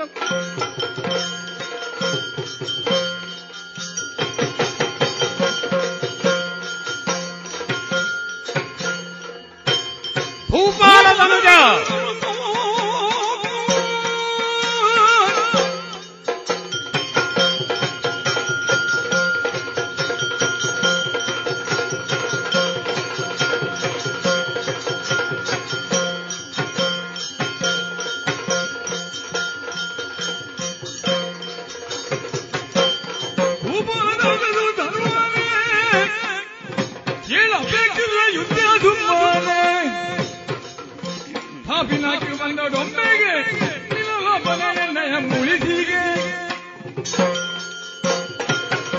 ಜನಕನ ಸಾಧನೆಗಳ ಬಗ್ಗೆ ಅವನ ಹಿರಿತನದ ಬಗ್ಗೆ ಯಾವನೇ ಮಗನಿಗಾದ್ರೂ ಗೌರವ ಇರಬೇಕಾದ್ದು. ಹಾಗೆಂತ ಭೂಪಾಲನಂತಹ ಹಂಸಧ್ವಜನ ಮಗ ಎಂಬ ಒಂದೇ ಕಾರಣದಿಂದ ನೀನು ದೊಡ್ಡವ ಎಂಬಂತಹ ಅಹಂಕಾರವನ್ನು ತೋರಿಸಬೇಡ. ಭೂಪಾಲ ತನುಜರಾದಂತಹ ಸುಧನ್ವ, ನನ್ನ ಮುಂದೆ ನೀನು ಪರಾಕ್ರಮವನ್ನು ತೋರಿಸುವುದಕ್ಕೆ ಹೊರಟೆ ಅಂತೇಳಿ ಆದ್ರೆ ಅದು ಕಾಕು ಪೌರುಷ, ಏನು ಪ್ರಯೋಜನಕ್ಕೆ ಬಾರದ ಪೌರುಷವಾದೀತು. ಯಾಕಂದ್ರೆ ಎದುರಿಸುವುದಕ್ಕೆ ನೀನು ಸಿದ್ಧನಾಗಬೇಕಾದ್ದು ನಿಜವಾದ ಸುಧನ್ವ ನೀನಲ್ಲ, ಈಶ್ವರ ದೇವರು. ಆ ಈಶ್ವರ ದೇವರಲ್ಲಿ ಯುದ್ಧ ಮಾಡಿದಂತಹ ಈ ಕಿರಾತಾರ್ಜುನ ಎಂಬಂತಹ ಒಂದು ಪ್ರಸಂಗವೇ ಜಗತ್ತಿನಲ್ಲಿ ಪ್ರಸಿದ್ಧಿ ಪಡೆಯುವಂತೆ ಮಾಡಿದಂತಹ ಅರ್ಜುನ, ಈಶ್ವರನನ್ನೇ ಬೆನ್ನು ತಿರುಗುವಂತೆ ಮಾಡಿದಂತ ಈ ಅರ್ಜುನ ಮುಂದೆ ಈಗ ನೀನು ಓಡಿದಲ್ಲಿ ಹುಲ್ಲುಟದಾಗ ಮಾಡಿಯೇನು.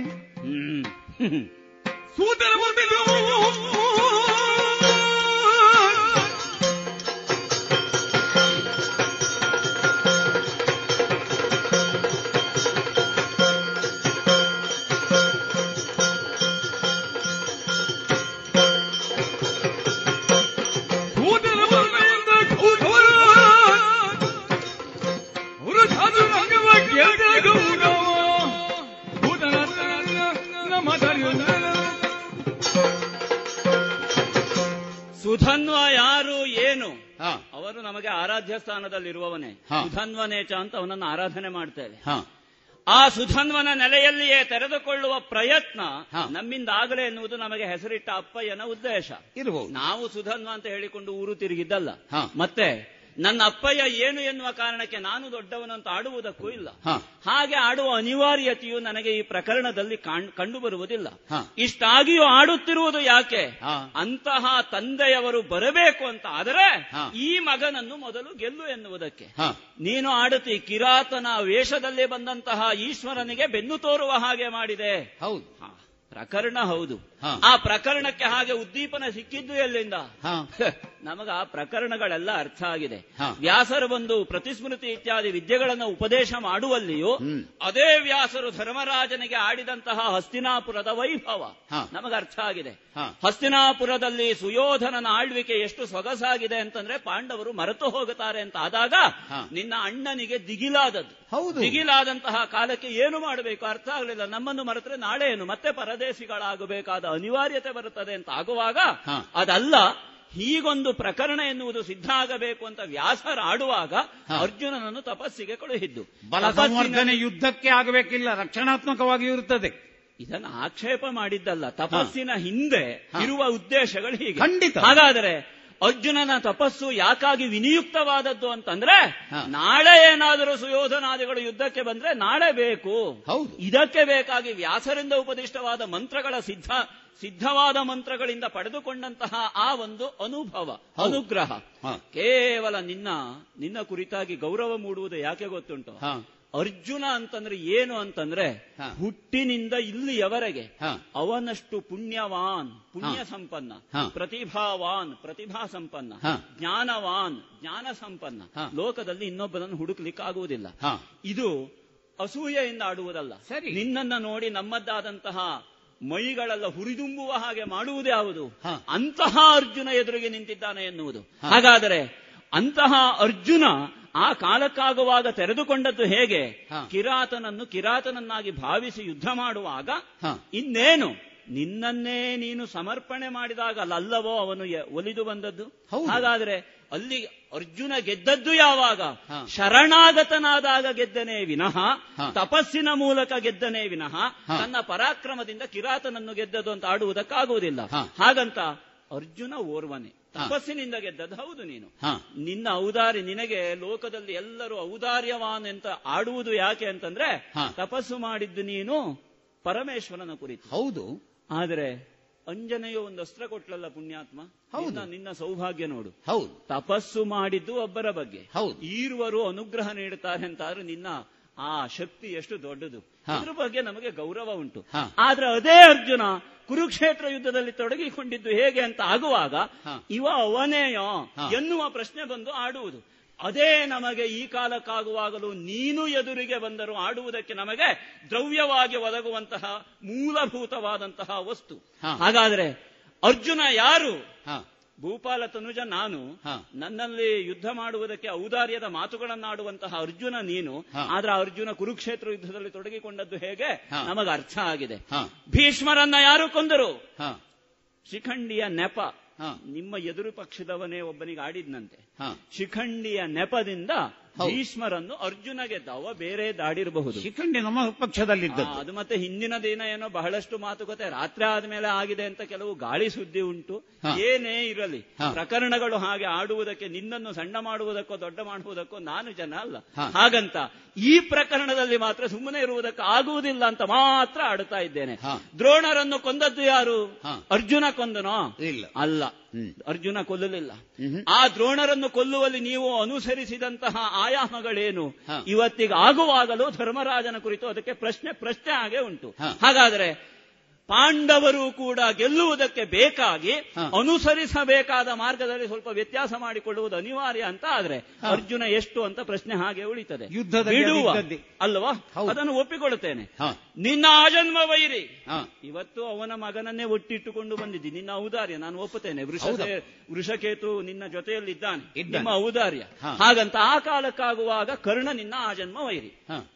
ಕರ್ಣ ಮತ್ತು ಅರ್ಜುನರ ಯುದ್ಧ ಅಂತಂದ್ರೆ ಲೋಕಾಂತರಗಳು ಬೆರಗುಗಣ್ಣಿನಿಂದ ನೋಡುವಂತಹ ಸನ್ನಿವೇಶ 16ನೇ ದಿವಸಕ್ಕಾಗುವಾಗ ಸಿದ್ಧವಾದಂತಹ ಪ್ರಕರಣ. ಕರ್ಣನನ್ನು ಅರ್ಜುನ ಗೆಲ್ಲಲಿಕ್ಕಾಯ್ತೋ? ಗೆಲ್ಲುವಲ್ಲಿ ಸಿದ್ಧವಾದಂತಹ ಸನ್ನಿವೇಶಗಳು ಏನು? ರಥ ಏರಿಸಿದ್ದೋ ತಗ್ಗಿಸಿದ್ದೋ, ಒಟ್ಟಿನಲ್ಲಿ ಪಾಂಡವರ ಮನೋರಥದ ಪೂರೈಕೆಗೆ ಬೇಕಾಗಿ ಕೃಷ್ಣ ಎನ್ನುವಂತಹ ಒಬ್ಬ ಜೀವನ ಸೂತ್ರಧಾರಿ ಇದ್ದ ಕಾರಣದಿಂದ ಆ ಕರ್ಣಾರ್ಜುನ ಕಾಳಗದಲ್ಲಿ ಅರ್ಜುನ ಗೆದ್ದ. ಅಂಜನ ಶರವನ್ನ ತೆಗೆದು ನೀನು ಬಿಟ್ಟಿದ್ದು ಹೌದು, ಅವನು ಸತ್ತದ್ದು ಹೌದು. ಹಾಗಾದ್ರೆ ಈ ಮೂರು ಪ್ರಕರಣಗಳನ್ನ ಬಿಡುವ, ಜಯದ್ರಥನ ಪ್ರಕರಣ ಆಗಲೇ ಆಡಿದ್ದೇನೆ, ಆ ಪ್ರಕರಣವನ್ನು ಒತ್ತಟ್ಟಿಗಿಟ್ಟು ಮುಂದೆ ನೋಡುವ. ಯಾವ ಪ್ರಕರಣದಲ್ಲಿ ಆದರೂ ಅರ್ಜುನ ಏನು, ಎಷ್ಟು, ಹೇಗೆ ಪಾಠ್ಯವಾದ ಅರ್ಜುನನಿಗೂ ಈ ಕಾಲಕ್ಕೆ ಪಾರಾಯಣವಾಗಿ ಸಿಗುವಂತಹ ಅರ್ಜುನನಿಗೂ ಇರುವಂತಹ ವೈಷಮ್ಯಗಳೇನು ಎನ್ನುವುದನ್ನು ತಾರ್ಕಿಕವಾದ ನೆಲೆಯಲ್ಲಿ ಚಿಂತನ ಮಂಥನ ಮಾಡಿ ಅವದನ್ನ ಆತ್ಮವಿಮರ್ಶೆಗೆ ಒಳಪಡಿಸುವಂತಹ ಒಂದು ಉದ್ಯೋಗದಲ್ಲಿ ಉಜ್ಜುಗಿಸಿದ ಕಾಲಕ್ಕಾಗುವಾಗ ಅರ್ಜುನ ಬಂದಾಗ ಅರ್ಜುನನಲ್ಲೇ ಆಡುವುದು. ಹಾಗಾಗಿ ಅರ್ಜುನ ಕೇವಲ ಹಿಂದಿನ ಪ್ರಕರಣಗಳಲ್ಲ ಅಂತ ಆಡಿದ್ದು ಅದಕ್ಕೆ. ನೀನು ಗೆದ್ದ ಪ್ರಕರಣಗಳನ್ನ ನಾನೇ ಹೇಳಿಯೇನು 1000 ಅದಲ್ಲ. ಅರ್ಜುನ ಗೆಲ್ಲುವಲ್ಲಿಯೂ ಅರ್ಜುನ ಸೋಲುವಲ್ಲಿಯೂ ಇರುವಂತಹ ಯಾವೆಲ್ಲ ತಾರತಮ್ಯಗಳಿದ್ದಾವೋ, ಯಾವೆಲ್ಲ ಸಮ ಮತ್ತು ವೈಷಮ್ಯಗಳಿದ್ದಾವೋ ಅವುಗಳನ್ನೆಲ್ಲ ತಕ್ಕಡಿಯಲ್ಲಿಟ್ಟು ತೂಗಿದಾಗ ಕೇವಲ ಅರ್ಜುನ. ಮತ್ತೊಮ್ಮೆ ಆಡುತ್ತೇನೆ, ಕೇವಲ ಅರ್ಜುನ ಮಾಡುವುದಕ್ಕೇನು ಆಗುವುದಿಲ್ಲ. ಅರ್ಜುನನಿಗೆ ಬೇಕಾದದ್ದು ಏನು? ಅರ್ಜುನ ವಿಶಿಷ್ಟನಾದಾಗ ಏನಾದ್ರೂ ಮಾಡಿಯಾನು, ಅದಲ್ಲದೆ ಮಾಡುವುದಕ್ಕೆ ನಿನ್ನಿಂದ ಸಾಧ್ಯ ಇಲ್ಲ. ಅವ ಒಬ್ಬ ಸಾರಥಿಯಾಗಿ ಬರಲಿಲ್ಲ ಅಂತ ಆದ್ರೆ ಅರ್ಜುನ ಏನೋ, ಇವತ್ತಿರುವ ಅರ್ಜುನ ಅದಕ್ಕಾಗಿ ನಮಗೆ ಸಿದ್ಧವಾದಂತಹ ಶಕ್ತಿ ಇದು. ಕೃಷ್ಣ ಸಾರಥ್ಯದ ಹೊರತಾಗಿ ಬರುವ ಅರ್ಜುನ ನಮಗೆ ಲೆಕ್ಕಕ್ಕಿಲ್ಲ. ಕೃಷ್ಣ ಸಾರಥ್ಯ ಅದು ಕೇವಲ ನಿನಗಲ್ಲ, ಅದು ಯಾರೆಲ್ಲ ಭಕ್ತರಾಗಿ, ಯಾರೆಲ್ಲ ಭಾವುಕರಾಗಿ, ಯಾರೆಲ್ಲ ಜ್ಞಾನಿಗಳಾಗಿ ಲೋಕದಲ್ಲಿ ಕಾಣಿಸಿಕೊಳ್ತಾರೋ ಅವರ ಜೀವಕ್ಕೂ ಸಾರಥ್ಯ, ಅವರ ಜೀವನಕ್ಕೂ ಸಾರಥ್ಯ. ಅವನಿಲ್ಲದ ಅರ್ಜುನ ಏನು ಅಂತ ನೋಡುವುದಕ್ಕೆ ಈ ಕಾಲಕ್ಕಾಗುವಾಗಲೂ ಸುಧನ್ವ ಸಿದ್ಧನಿದ್ದಾನೆ. ಹುಲುಭೂಪನ ತನಯ ಎನ್ನುವ ಹಾಗೆ ಆಡುವುದು. ಈ ಬಡ ಸಾರಥಿಯನ್ನೇ ಇಟ್ಟುಕೊಂಡು ನಿನಗೆ ಪಾಠ ಕಲಿಸದಿದ್ರೆ ಅರ್ಜುನ ಅಲ್ಲ. ಬಾ ಮುಂದಕ್ಕೆ.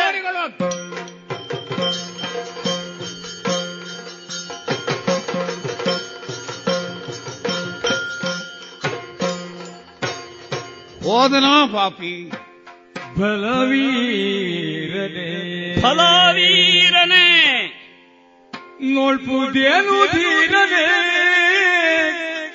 ಫಲಧೀರನೇ ನೋಡ್ಪುದೇನು ಧೀರನೇ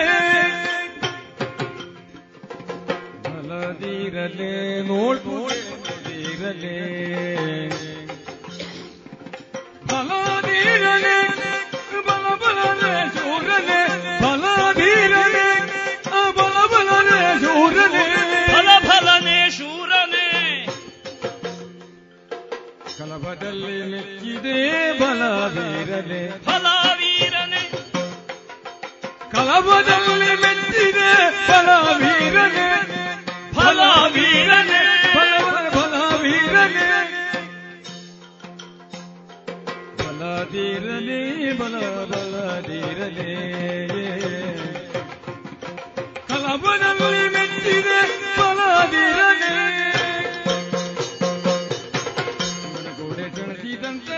ಸೂರ್ಯವೆಲ್ಲಿದೆ ಶಿವನ ಗೂಡೆ ಸೂರ್ಯವೆಲ್ಲಿದೆ ಎಲ್ಲಿದೆ ದಾನವಾದ ಕವಚಗಳಿದ ಸೌರ್ಯ ಎಲ್ಲಿದೆ ಎಲ್ಲಿ ಹೋಯಿತು ಬಲಧೀರನೇ ಬಲಧೀರನೇ ನೋಡ್ಬುದೇನು ವೀರನೇ ಬಲಧೀರನೇ ನೋಡ್ಬುದೇನು ವೀರನೇ ಫಲಧೀರನೇ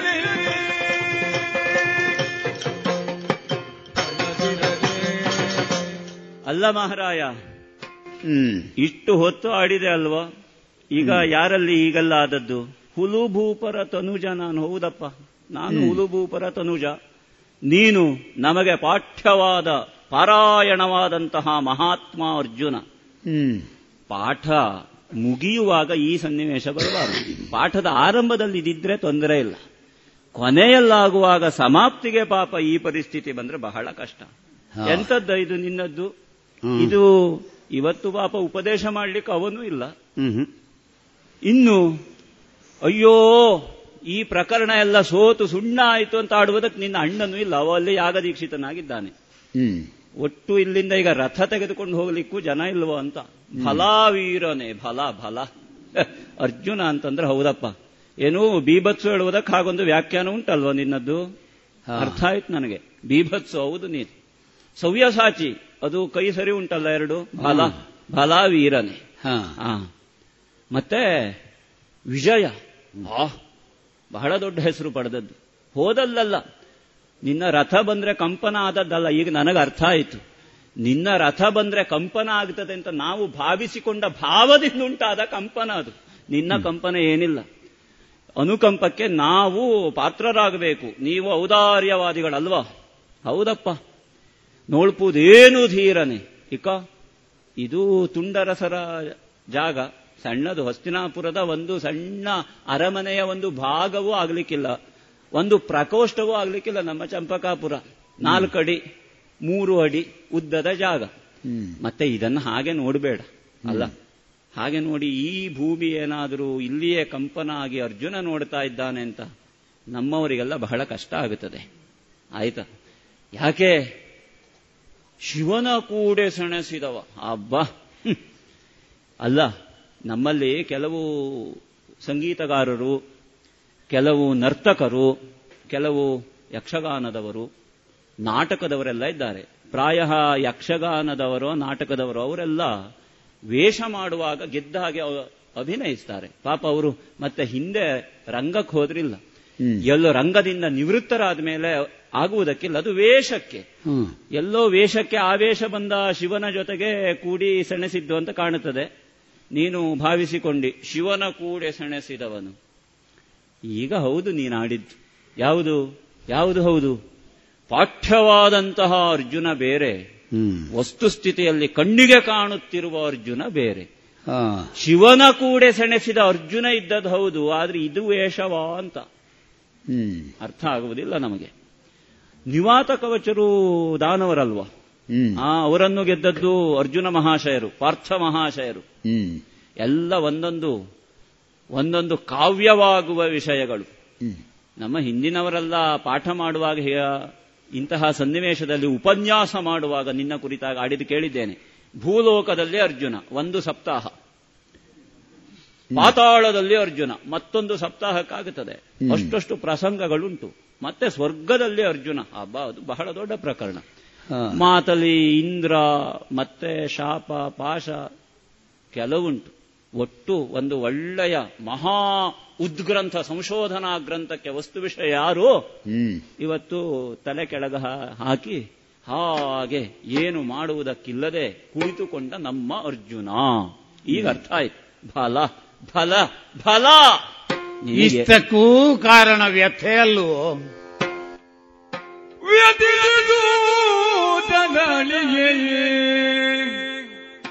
ಸಾರಥಿಕೆಯಾತಾನೆ ನಡೆಸಿ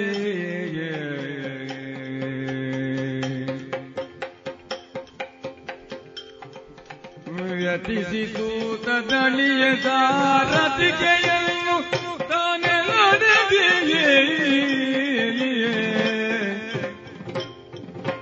ಪ್ರತುಳ ಬಲ ಕಿರೀಟಿ ಮಹಾರಥ ದಿಗಜರುತ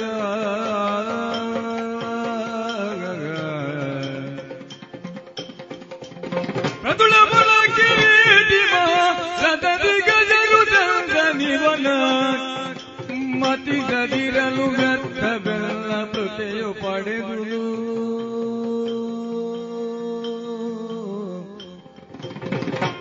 ಇವನ ಮತಿಗದಿರಲು ಪಡೆದುದೆಲ್ಲ ವ್ಯರ್ಥ ಪಡೆದುದೆಲ್ಲ ಜೀವನ ಮತಿಸದಿರಲು ವ್ಯರ್ಥ ಎಲ್ಲ ಪ್ರತೆಯು ಪಡೆದುದು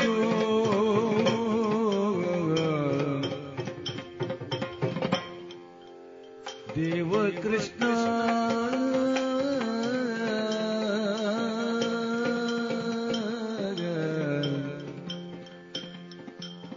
ದೇವ ಕೃಷ್ಣ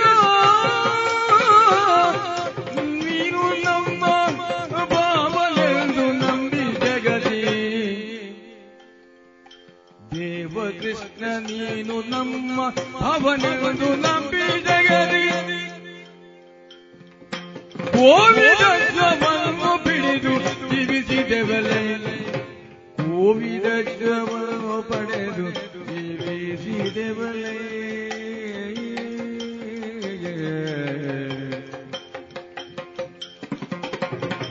ಮುಂದಿನಿ ವಿರೋಧಿಯೊಡನೆ ಕಾದಲಾವ ಪರಿಯಳು ಮುಂದಿನಿ ವಿರೋಧಿಯೊಡನೆ ಕಾದಲಾವ ಪರಿಯಳು ಆವ ಪರಿಯಳು ಆವ ಪರಿಯೊಳು ದೇವ ಕೃಷ್ಣ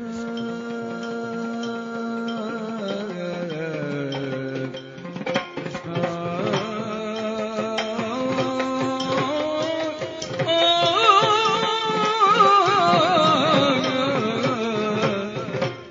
ದೇವ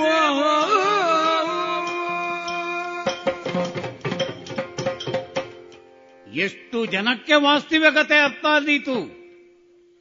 ಕಾಣುವವರಿಗೆ ಸಾರಥಿ ಸತ್ತ, ಅರ್ಜುನ ಕಣನೀರಾಕಿದ ಅಂತ ಕಂಡೋದೀತು. ತಾತ್ಪರ್ಯ ನನಗರ್ಥವಾಗುತ್ತದೆ, ಹೆಚ್ಚಿದ್ರೆ ಕೃಷ್ಣನಿಗೆ ಅರ್ಥ ಆದೀತು. ವ್ಯಥಿಸಿ ಸೂತನಳಿಯೇ ಪಾರ್ಥ, ಸೂತನಳಿಯೇ ವ್ಯಥಿಸಿ ಪಾರ್ಥ ಅಲ್ಲ. ನಾನು ಈ ಹುಡುಗನೊಂದಿಗೆ ಹೇಗೆ ಯುದ್ಧ ಮಾಡಲಿ, ಈ ಹುಡುಗನನ್ನು ಹೇಗೆ ನಾನು ನೋಯಿಸಲಿ ಎಂಬ ವ್ಯಥೆ ನನ್ನಲ್ಲಿದ್ದ ಕಾರಣ ನನ್ನ ಲಕ್ಷ್ಯವೆಲ್ಲ ಸುಧನ್ವನ ಮೇಲೆ ಹೋಯಿತು. ನನ್ನ ಸಾರಥಿಯನ್ನು ಅವ ಕೆಡಹಾಕಿದ. ಹಾಗಾದರೆ ಈ ಹುಡುಗನ ಮೇಲೆ ನಾನು ಅನುಕಂಪ ತೋರಿಸಿದ ಕಾರಣ ಸೋತೆ ಹೊರತು ಪೂರ್ಣ ಪರಾಕ್ರಮದಿಂದ ಅರ್ಜುನ ಯುದ್ಧ ಮಾಡಿದ್ದಿದ್ರೆ ಖಂಡಿತ ಈ ಸಂದರ್ಭದಲ್ಲಿ ಸೋಲಿಕ್ಕಿಲ್ಲ. ವ್ಯಥಿಸಿ ಸೂತನಳಿದ, ಸೂತನಳಿದದ್ದಕ್ಕೆ ವ್ಯಥೆ ಅಲ್ಲ. ಅಂಥದ್ದು ಸಾವಿರ ಇವೆ. ಮನೆಗೆ ಪರಿಹಾರಧನ ಕೊಟ್ಟರಾಯಿತು. ಆದರೆ ವಸ್ತುಸ್ಥಿತಿಯನ್ನು ಅರ್ಥ ಮಾಡಿಕೊಳ್ಳಬಲ್ಲಂತ ಕೃಷ್ಣ, ದೇವಕೃಷ್ಣ ನಮ್ಮ ಭಾವ ಎಂಬುದಾಗಿ ನಂಬಿಕೊಂಡು ನಾವು ಇಷ್ಟುವರೆಗೆ ಬದುಕಿದೆಲ್ಲ. ಕೃಷ್ಣ ಚಂಪಕಾವತಿಯಲ್ಲಿ ಇಲ್ಲದಿದ್ರೆ ಏನಾಯಿತು, ಎಲ್ಲಿದ್ರೂ ನನ್ನನ್ನು ಕಾಣವಲ್ಲವ. ಕುಂತಿಯ ಮಗ ಪಾರ್ಥ ಹುಟ್ಟಿದ್ದು ದಂಡ ಎಂಬಂತಹ ಪರಿಸ್ಥಿತಿಗೆ ಮುಟ್ಟಿದ್ರೆ ಆ ಕೃಷ್ಣ ನೋಡಿಕೊಂಡು ಕುಳಿತಾನು. ಕೃಷ್ಣ ಪ್ರಾಮಾಣಿಕವಾಗಿ ಹೇಳ್ತೇನೆ, ನನ್ನಲ್ಲಿರುವ ಚಿಂತನೆ ದುಃಖ ಎಲ್ಲದಕ್ಕೂ ಮೂಲ ಒಂದೇ. ಈ ವಿರೋಧಿಯೊಡನೆ ಕಾವುದಾವ ಪರಿಯೋಳು.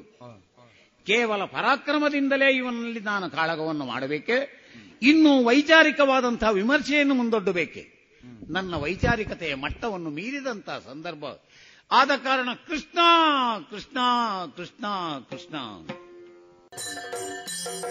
ಇದುವರೆಗೆ ಶ್ರೀ ಆಂಜನೇಯ ಯಕ್ಷಗಾನ ಕಲಾ ಸಂಘ ಬುಳುವಾರು ಇದರ ಆಶ್ರಯದಲ್ಲಿ ನಡೆದ ವೀರವೈಷ್ಣವ ಯಕ್ಷಗಾನ ತಾಳಮದ್ದಳೆಯನ್ನ ಕೇಳಿದ್ರಿ. ಇನ್ನು ಮುಂದುವರಿದ ಭಾಗವನ್ನ ಮುಂದಿನ ಭಾನುವಾರದ ಸಂಚಿಕೆಯಲ್ಲಿ ಕೇಳೋಣ.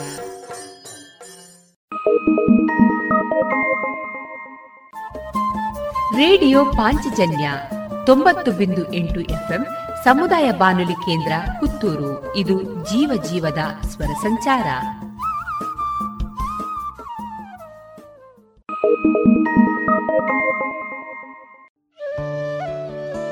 ಇನ್ನು ಮುಂದೆ ಭಾವಗೀತೆಗಳು ಪ್ರಸಾರವಾಗಲಿದೆ.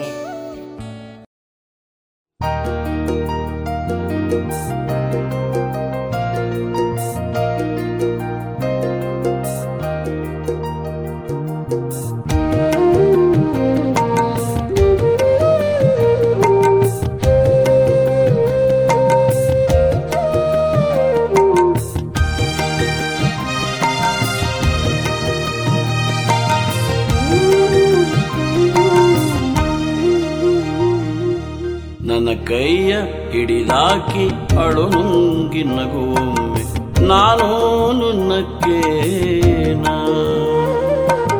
ನನ್ನ ಕೈಯ ಹಿಡಿದಾಕಿ ಅಳು ನುಂಗಿ ನಗುವೊಮ್ಮೆ ನಾನು ನುನ್ನಕ್ಕೇನ. ಇಲ್ಲದಿರಕ ನಿನ್ನ ಅಳುವ ಕುಚ್ಚು ಹಳ್ಳದ ಕಳ್ಳ ಹುದುರಾಗ ಸಿಕ್ಕೇನ, ಹುದುರಾಗ ಸಿಕ್ಕೇನ.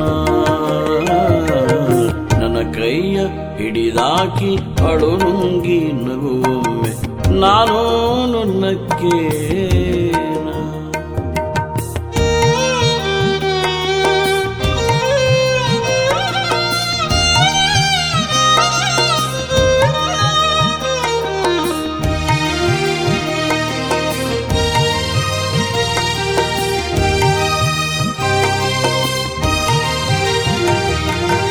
ಜಗದಾಗ ಯಾವಾವ ನೆಳಲು ಬೆಳಕಿನಾಗ ಹಗಲಿರುಳು ಇದ್ದಾವ, ಜಗದಾಗ ಯಾವಾವ ನೆಳಲು ಬೆಳಕಿನಾಗ ಹಗಲಿರುಳು ಇದ್ದಾವ. ಎದ್ದೇನು ಬಿದ್ದೇನು ಕತ್ತಲು ಬಿಸಿಲೇನು, ಎದ್ದೇನು ಬಿದ್ದೇನು ಕತ್ತಲು ಬಿಸಿಲೇನು, ನಕ್ಕಾವ ಗೆದ್ದಾವ ನಕ್ಕಾವ ಗೆದ್ದಾವ. ನನ್ನ ಕೈಯ ಹಿಡಿದಾಕಿ ಅಳು ನುಂಗಿ ನಗುವೊಮ್ಮೆ ನಾನು ನುನ್ನಕ್ಕೇನ.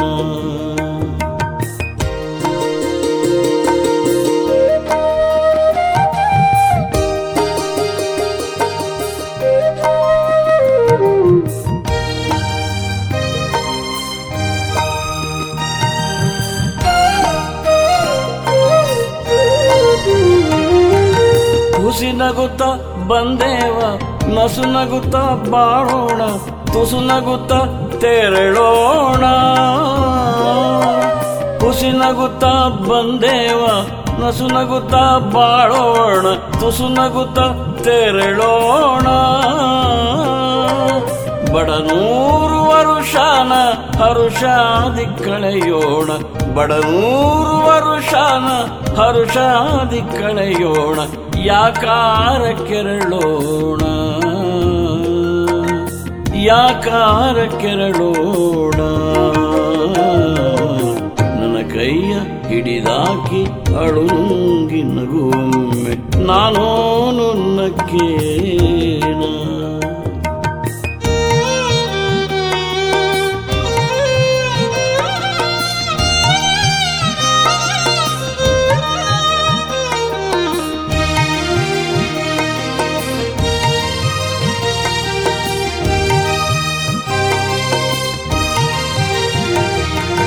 ಬಡತನ ಒಡೆತನ ಕಡತನ ಕುಳಿದಾವೇನ ಎದಹಿಗ್ಗು ಕಡೆ ಮೂಟ. ಬಡತನ ಒಡೆತನ ಕಡತನ ಕುಳಿದಾವೇನ ಎದಹಿಗ್ಗು ಕಡೆ ಮೂಟ. ಬಾಳೀನ ಕಡಲಾಗ ಅದನ ಮುಣುಗಿಸಬ್ಯಾಡ, ಬಾಳೀನ ಕಡಲಾಗ ಅದನ ಮುಣುಗಿಸಬ್ಯಾಡ, ಕಡೆಗೋಲು ಹಿಡಿಗೊಟ್ಟು ಕಡೆಗೋಲು ಹಿಡಿಗೊಟ್ಟು. ನನ್ನ ಕೈಯ ಹಿಡಿದಾಕಿ ಅಳು ನುಂಗಿ ನಗುವೆ ನಾನೋನು ನಕ್ಕೇನ. ಇಲ್ಲದಿರ ಕಾಲಿನಾಡುವ ಹುಚ್ಚು ಹಳ್ಳದ ಕಳ್ಳ ಬುದುಲಾಗ ಸಿಕ್ಕೇನ, ಬುದುಲಾಗ ಸಿಕ್ಕೇನ. ನನ್ನ ಕೈಯ ಹಿಡಿದಾಕಿ ಅಳು ನುಂಗಿ ನಗುವೊಮ್ಮೆ ನಾನೋನು ನಕ್ಕೇನ, ನಾನೋನು ನಕ್ಕೇನ.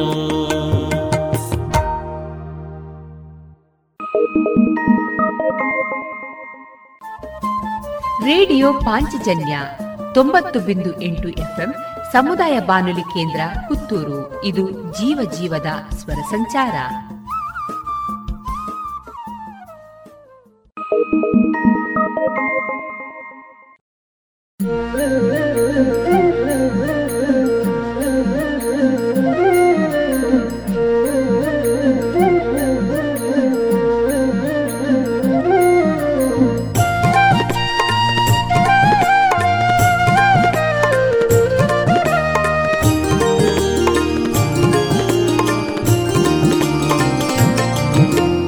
ಕರಿಯಳೆಂದು ನೀ ಜರಿಯಬೇಡ ಬಿಳಿಗೆಳತಿ ಗರ್ವದಿಂದ, ಕಪ್ಪಿಗಿಂತ ಬಿಳಿ ಬಣ್ಣ ಹೆಚ್ಚು ಹೇಳಾವ ಹಿರಿಮೆಯಿಂದ.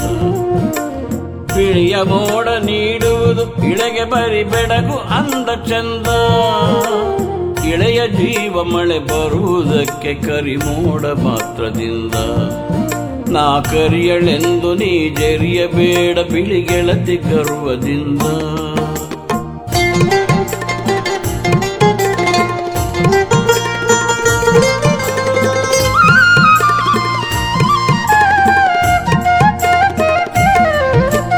ಕರಿಯಳಾದರೂ ಉದಯ ನಾನು ನೀನಿರುವುದಸ್ತಮಾನ, ನೀನೆ ತಾವರೆಯು ನಾನೆ ನೈದಿಲೆಯು ಒಂದೇ ಜಲ ನಿಧಾನ.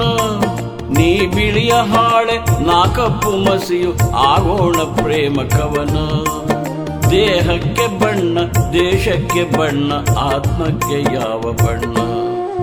ನಾ ಕರಿಯಳೆಂದು ನೀ ಜರಿಯಬೇಡ ಬಿಳಿಗೆಳತಿ ಗರ್ವದಿಂದ.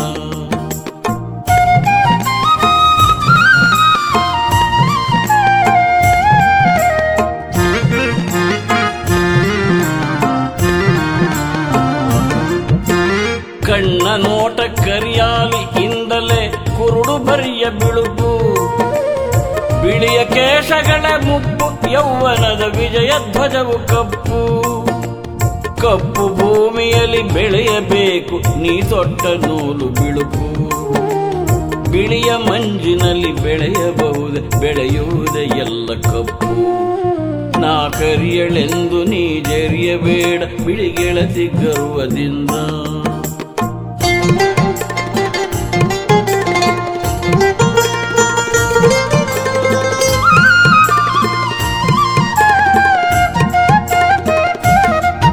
ನೀ ಹೆಮ್ಮೆ ಪಡುವ ಯಾಂತ್ರಿಕತೆ ಎಲ್ಲ ಭಾವಿಸಲು ಕಪ್ಪು ಕಪ್ಪು, ಕಬ್ಬಿಣವು ಕಪ್ಪು ಯಂತ್ರಗಳು ಕಪ್ಪು ಕಲ್ಲಿದ್ದಲು ಕಪ್ಪು ಕಪ್ಪು. ವಾಹನದ ಗಾಲಿ ಅದರುಸಿರು ಕಪ್ಪು, ದಾಂಬರಿನ ಬೀದಿ ಕಪ್ಪು. ಈ ಕಪ್ಪು ಪ್ರಿಯವು ಅಪ್ರಿಯವದೇಕೆ ಹೇಳೆನ್ನ ಮೈಯ ಕಪ್ಪು. ನಾ ಕರಿಯಳೆಂದು ನೀ ಜರಿಯಬೇಡ ಬಿಳಿಗೆಳತಿ ಗರ್ವದಿಂದ.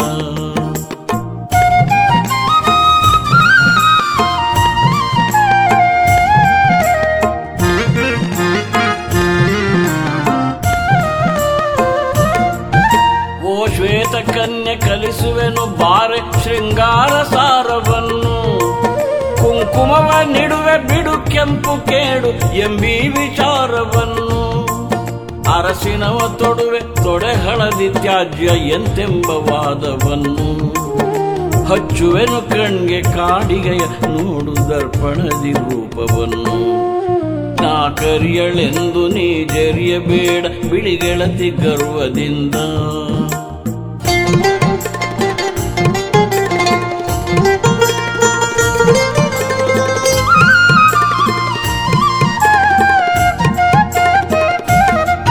ನಾ ಕಪಿಲ ನನ್ನ ಕೆಚ್ಚಲಲ್ಲಿ ಬಿಳಿಯ ಹಾಲಾಗಿ ಬಾಳುಬಾರೆ, ನೀ ಮೃಗವು ನಿನ್ನ ನಾಭಿಯಳು ನಾನು ಕಸ್ತೂರಿಯಪ್ಪೆ ಬಾರೆ. ನಾ ನೀಲ ಮೇಘ ನನ್ನುದರದಲ್ಲಿ ಸೆಳೆಮಿಂಚಿನಂತೆ ತೋರೆ, ನೀ ಶ್ವೇತ ಪದ್ಮ ನಾ ನೀಲ ಭೃಂಗ ನಿನ್ನೆಲೆಯ ಮಧುವ ಹೀರೆ. ನಾ ಕರಿಯಳೆಂದು ನೀ ಜರಿಯಬೇಡ ಬಿಳಿಗೆಳತಿ ಗರ್ವದಿಂದ.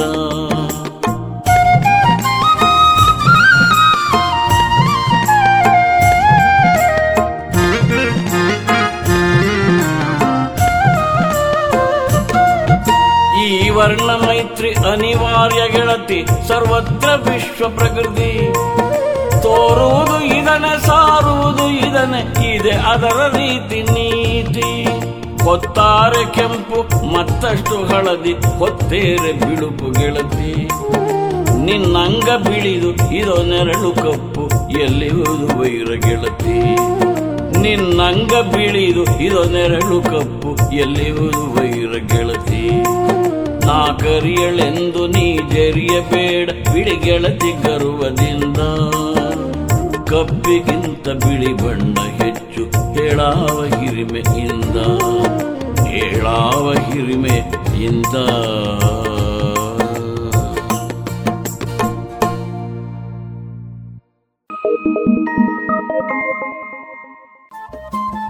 ರೇಡಿಯೋ ಪಾಂಚಜನ್ಯ 90.8 FM ಸಮುದಾಯ ಬಾನುಲಿ ಕೇಂದ್ರ ಪುತ್ತೂರು. ಇದು ಜೀವ ಜೀವದ ಸ್ವರ ಸಂಚಾರ.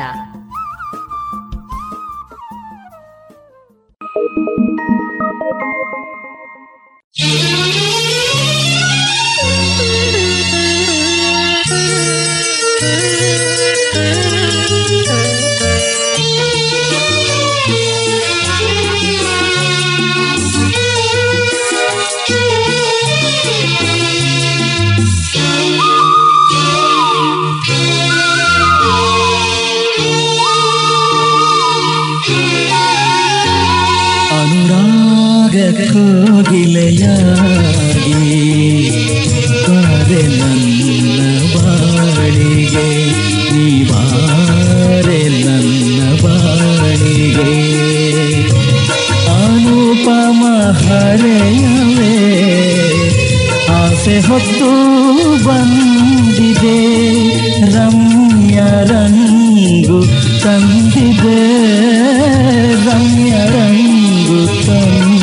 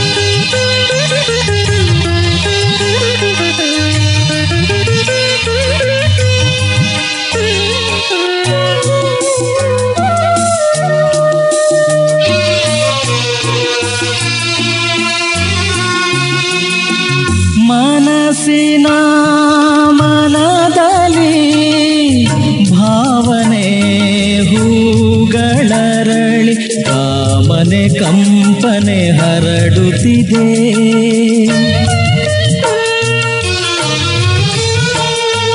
ತಾನಸಿನ ಸುಮ ಸದಾ ತುಂಬಿ ಬಂದು ಮೋಹದ ಮಿಲನವ ಬೇಡುತ್ತಿದೆ. ಪ್ರೇಮಿಸಲು ಕೂಡಿದೆ ಕಾಲ, ಸಾಕ್ಷಿ ಹೇಳಿದೆ ಬಾಂಧಣ. ಪ್ರೇಮಿಸಲು ಕೂಡಿದೆ ಕಾಲ, ಸಾಕ್ಷಿ ಹೇಳಿದೆ ಬಾಂಧಣ. ಅನುರಾಗ ಕೋಗಿಲೆಯಾಗಿ ಬಾರೆ ನನ್ನ ಬಾಳಿಗೆ, ನೀ ಬಾರೆ ನನ್ನ ಬಾಳಿಗೆ. ಅನುಪಮ ಹರೆಯವೇ ಆಸೆ ಹೊತ್ತು ಬಂದಿದೆ, ರಮ್ಯ ರಂಗು ತಂದಿದೆ, ರಮ್ಯ ರಂಗು ತಂದಿದೆ.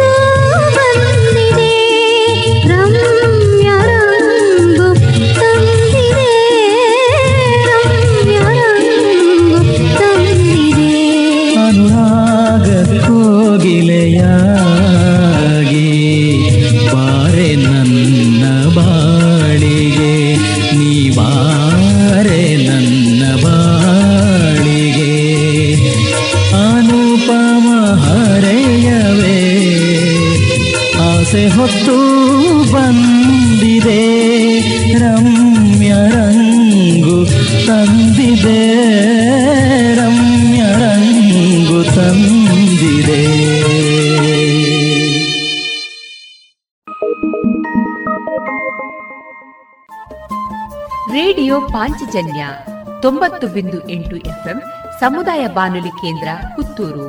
ಇದು ಜೀವ ಜೀವದ ಸ್ವರ ಸಂಚಾರ.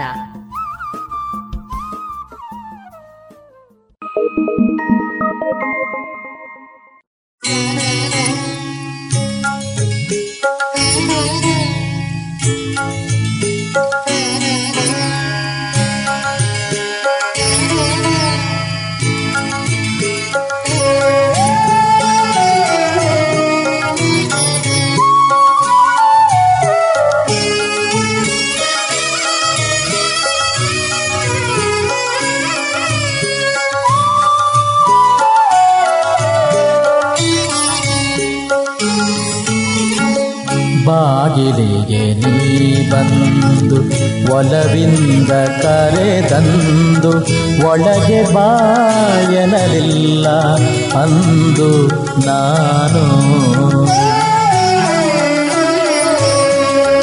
ಬಾಗಿಲಿಗೆ ನೀ ಬಂದು ಒಲವಿಂದ ಕರೆದಂದು ಒಳಗೆ ಬಾಯನಲಿಲ್ಲ ಅಂದು ನಾನು. ಈ ಈಗನಾರಸಿರುವೆ ಎಲ್ಲೆಲ್ಲೋ ನಿನಗಾಗಿ, ಈಗನಾರಸಿರುವೆ ಎಲ್ಲೆಲ್ಲೋ ನಿನಗಾಗಿ, ಮಾರ್ತನಿಸುತ್ತಿದೆ ಮೊರೆಯ ಭೂಮಿ ಬಾನು,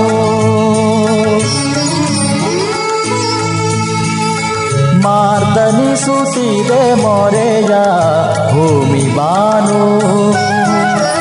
ಬಾಗಿಲಿಗೆ ನೀ ಬಂದು ಒಲವಿಂದ ಕರೆದಂದು, ಒಳಗೆ ಬಾ ಎನ್ನಲಿಲ್ಲ ಅಂದು ನಾನು.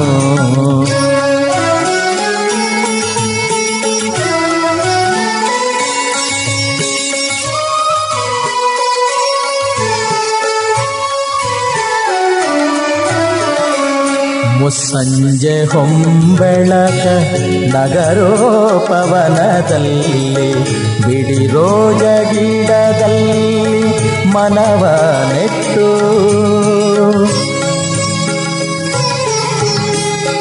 ಮುಸ್ಸಂಜೆ ಹೊಂಬೆಳಕ ನಗರೋ ಪವನದಲ್ಲಿ, ಬಿಡಿರೋ ಜಗಿಡದಲ್ಲಿ ಮನವ ನೆಟ್ಟು, ಕಣ್ಣು ಕಣ್ಣಲ್ಲಿ ಬೆರೆತು ಮಾತಾಡೆ ಮೈ ಮರೆತು, ಕಣ್ಣು ಕಣ್ಣಲ್ಲಿ ಬೆರೆತು ಮಾತಾಡೆ ಮೈ ಮರೆತು, ತೇಲಿದ್ದು ನೆನಪಿದೆಯೇ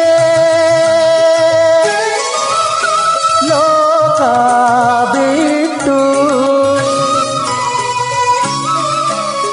ತೇಲಿದ್ದು ನೆನಪಿದೆಯೇ ಲೋಕ ಬಿಟ್ಟು. ಬಾಗಿಲಿಗೆ ನೀ ಬಂದು ಒಲವಿಂದ ಕರೆದಂದು, ಒಳಗೆ ಬಾ ಎನ್ನಲಿಲ್ಲ ಅಂದು ನಾನು.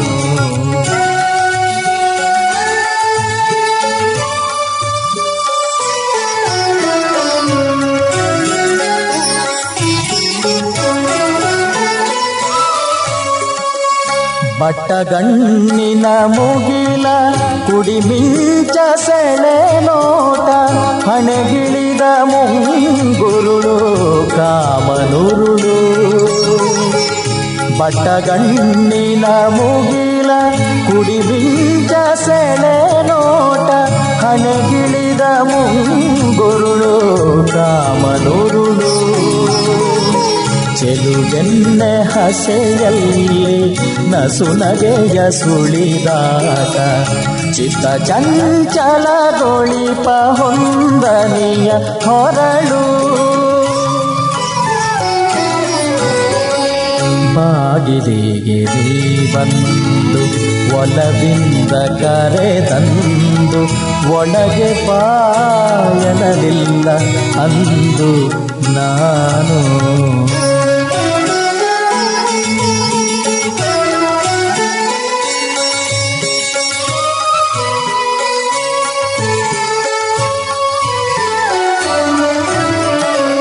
ದಿನನಿತ್ಯ ಜೀವನವು ಕಲ್ಲು ಮಣ್ಣಿನ ಪಾತ್ರ, ಅದರಲ್ಲಿ ನಿನದಿಸಿದೆ ನಮ್ಮೊಲವ ಹರಿವು.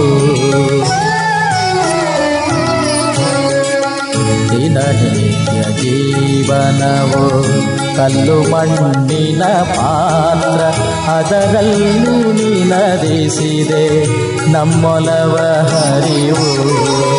ಮಧುರ ಹೃದ್ವೇದನೆಯ ಮೃದು ತರಂಗಗಳಲ್ಲಿ, ಮಧುರ ಹೃದ್ವೇದನೆಯ ಮೃದು ತರಂಗಗಳಲ್ಲಿ, ಮೌನ ಸಂವೇದನೆಯ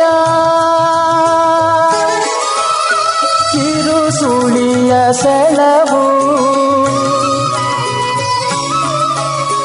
ಮೌನ ಸಂವೇದನೆಯ ಕಿರುಸುಳಿಯ ಸೆಳವು. ಬಾಗಿಲಿಗೆ ನೀ ಬಂದು ಒಲವಿಂದ ಕರೆದಂದು, ಒಳಗೆ ಬಾ ಎನ್ನಲಿಲ್ಲ ಅಂದು ನಾನು.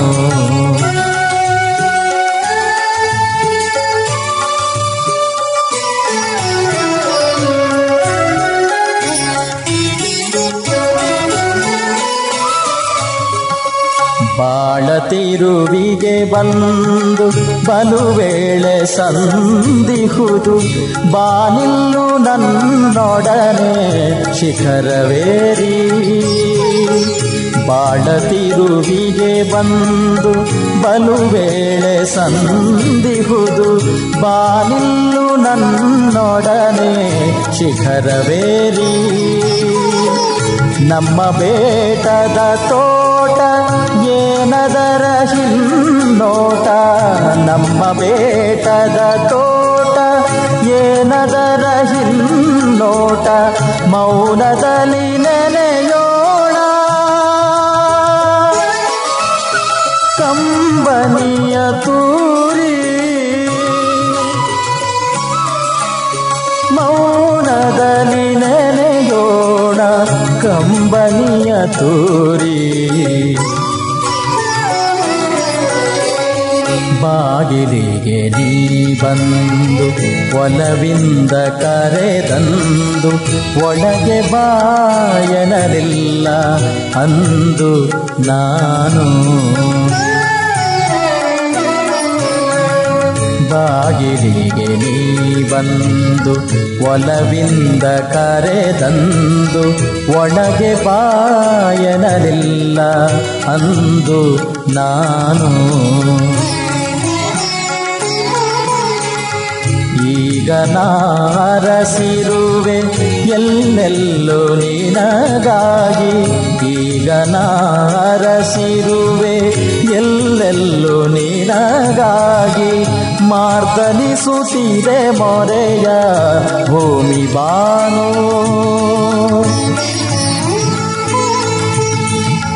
ಮಾರ್ದನಿಸುತ್ತಿದೆ ಮೊರೆಯ ಭೂಮಿ ಬಾನು. ಬಾಗಿಲಿಗೆ ನೀ ಬಂದು ಒಲವಿಂದ ಕರೆದಂದು ಒಳಗೆ ಬಾಯರಲಿಲ್ಲ ಅಂದು ನಾನು.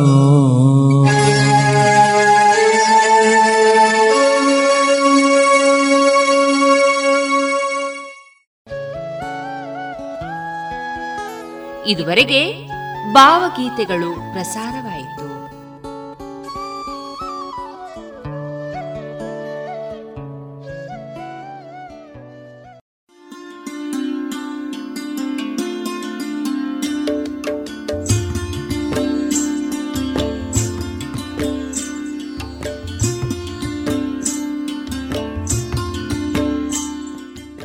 ರೇಡಿಯೋ ಪಾಂಚಜನ್ಯ ಸಮುದಾಯ ಬಾನುಲಿ ಕೇಂದ್ರದಿಂದ ನಿಮ್ಮ ಕಾರ್ಯಕ್ರಮಗಳು ಪ್ರಸಾರವಾಗಬೇಕೇ? ಹಾಗಿದ್ದರೆ ನಮ್ಮನ್ನು ಸಂಪರ್ಕಿಸಿ. ನಮ್ಮ ದೂರವಾಣಿ ಸಂಖ್ಯೆ 08251298499.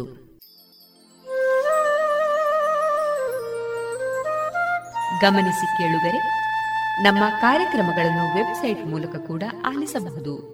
ನಮ್ಮ ವೆಬ್ಸೈಟ್ ವಿಳಾಸ www.radiopanchajanya.com. ಇಲ್ಲಿ ಆರ್ಕೈವ್ಸ್ನ ಭಾಗಕ್ಕೆ ಹೋಗಿ ಕ್ಲಿಕ್ ಮಾಡಿದರೆ ಹಳೆ ಕಾರ್ಯಕ್ರಮಗಳನ್ನು ಕೂಡ ಆಲಿಸಬಹುದು. ಜೊತೆಗೆ ನಮ್ಮ ಪ್ರಸಾರವನ್ನು ಆಪ್ ಮೂಲಕವೂ ಕೇಳಬಹುದು. ಪ್ಲೇಸ್ಟೋರ್ನಲ್ಲಿ ಪಾಂಚಜನ್ಯ ಸರ್ಚ್ ಮಾಡಿ ಡೌನ್ಲೋಡ್ ಮಾಡಿಕೊಂಡು ತಮ್ಮ ಮೊಬೈಲ್ಗಳಿಗೆ ಇನ್ಸ್ಟಾಲ್ ಮಾಡಿದರೆ ರೇಡಿಯೋ ಪ್ರಸಾರದ ಕಾರ್ಯಕ್ರಮವನ್ನು ನೀವು ಆಲಿಸಬಹುದು.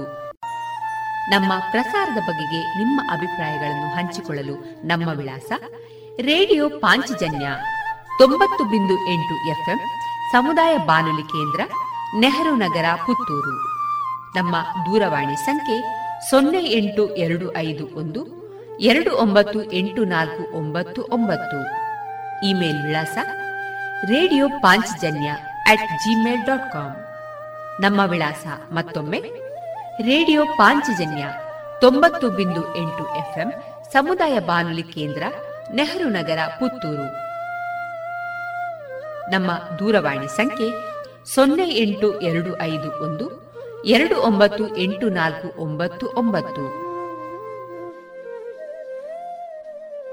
ಇಲ್ಲಿಗೆ ಈ ಹೊತ್ತಿನ ಪ್ರಸಾರ ಕಾರ್ಯಕ್ರಮವನ್ನ ಮುಕ್ತಾಯಗೊಳಿಸುತ್ತಿದ್ದೇವೆ.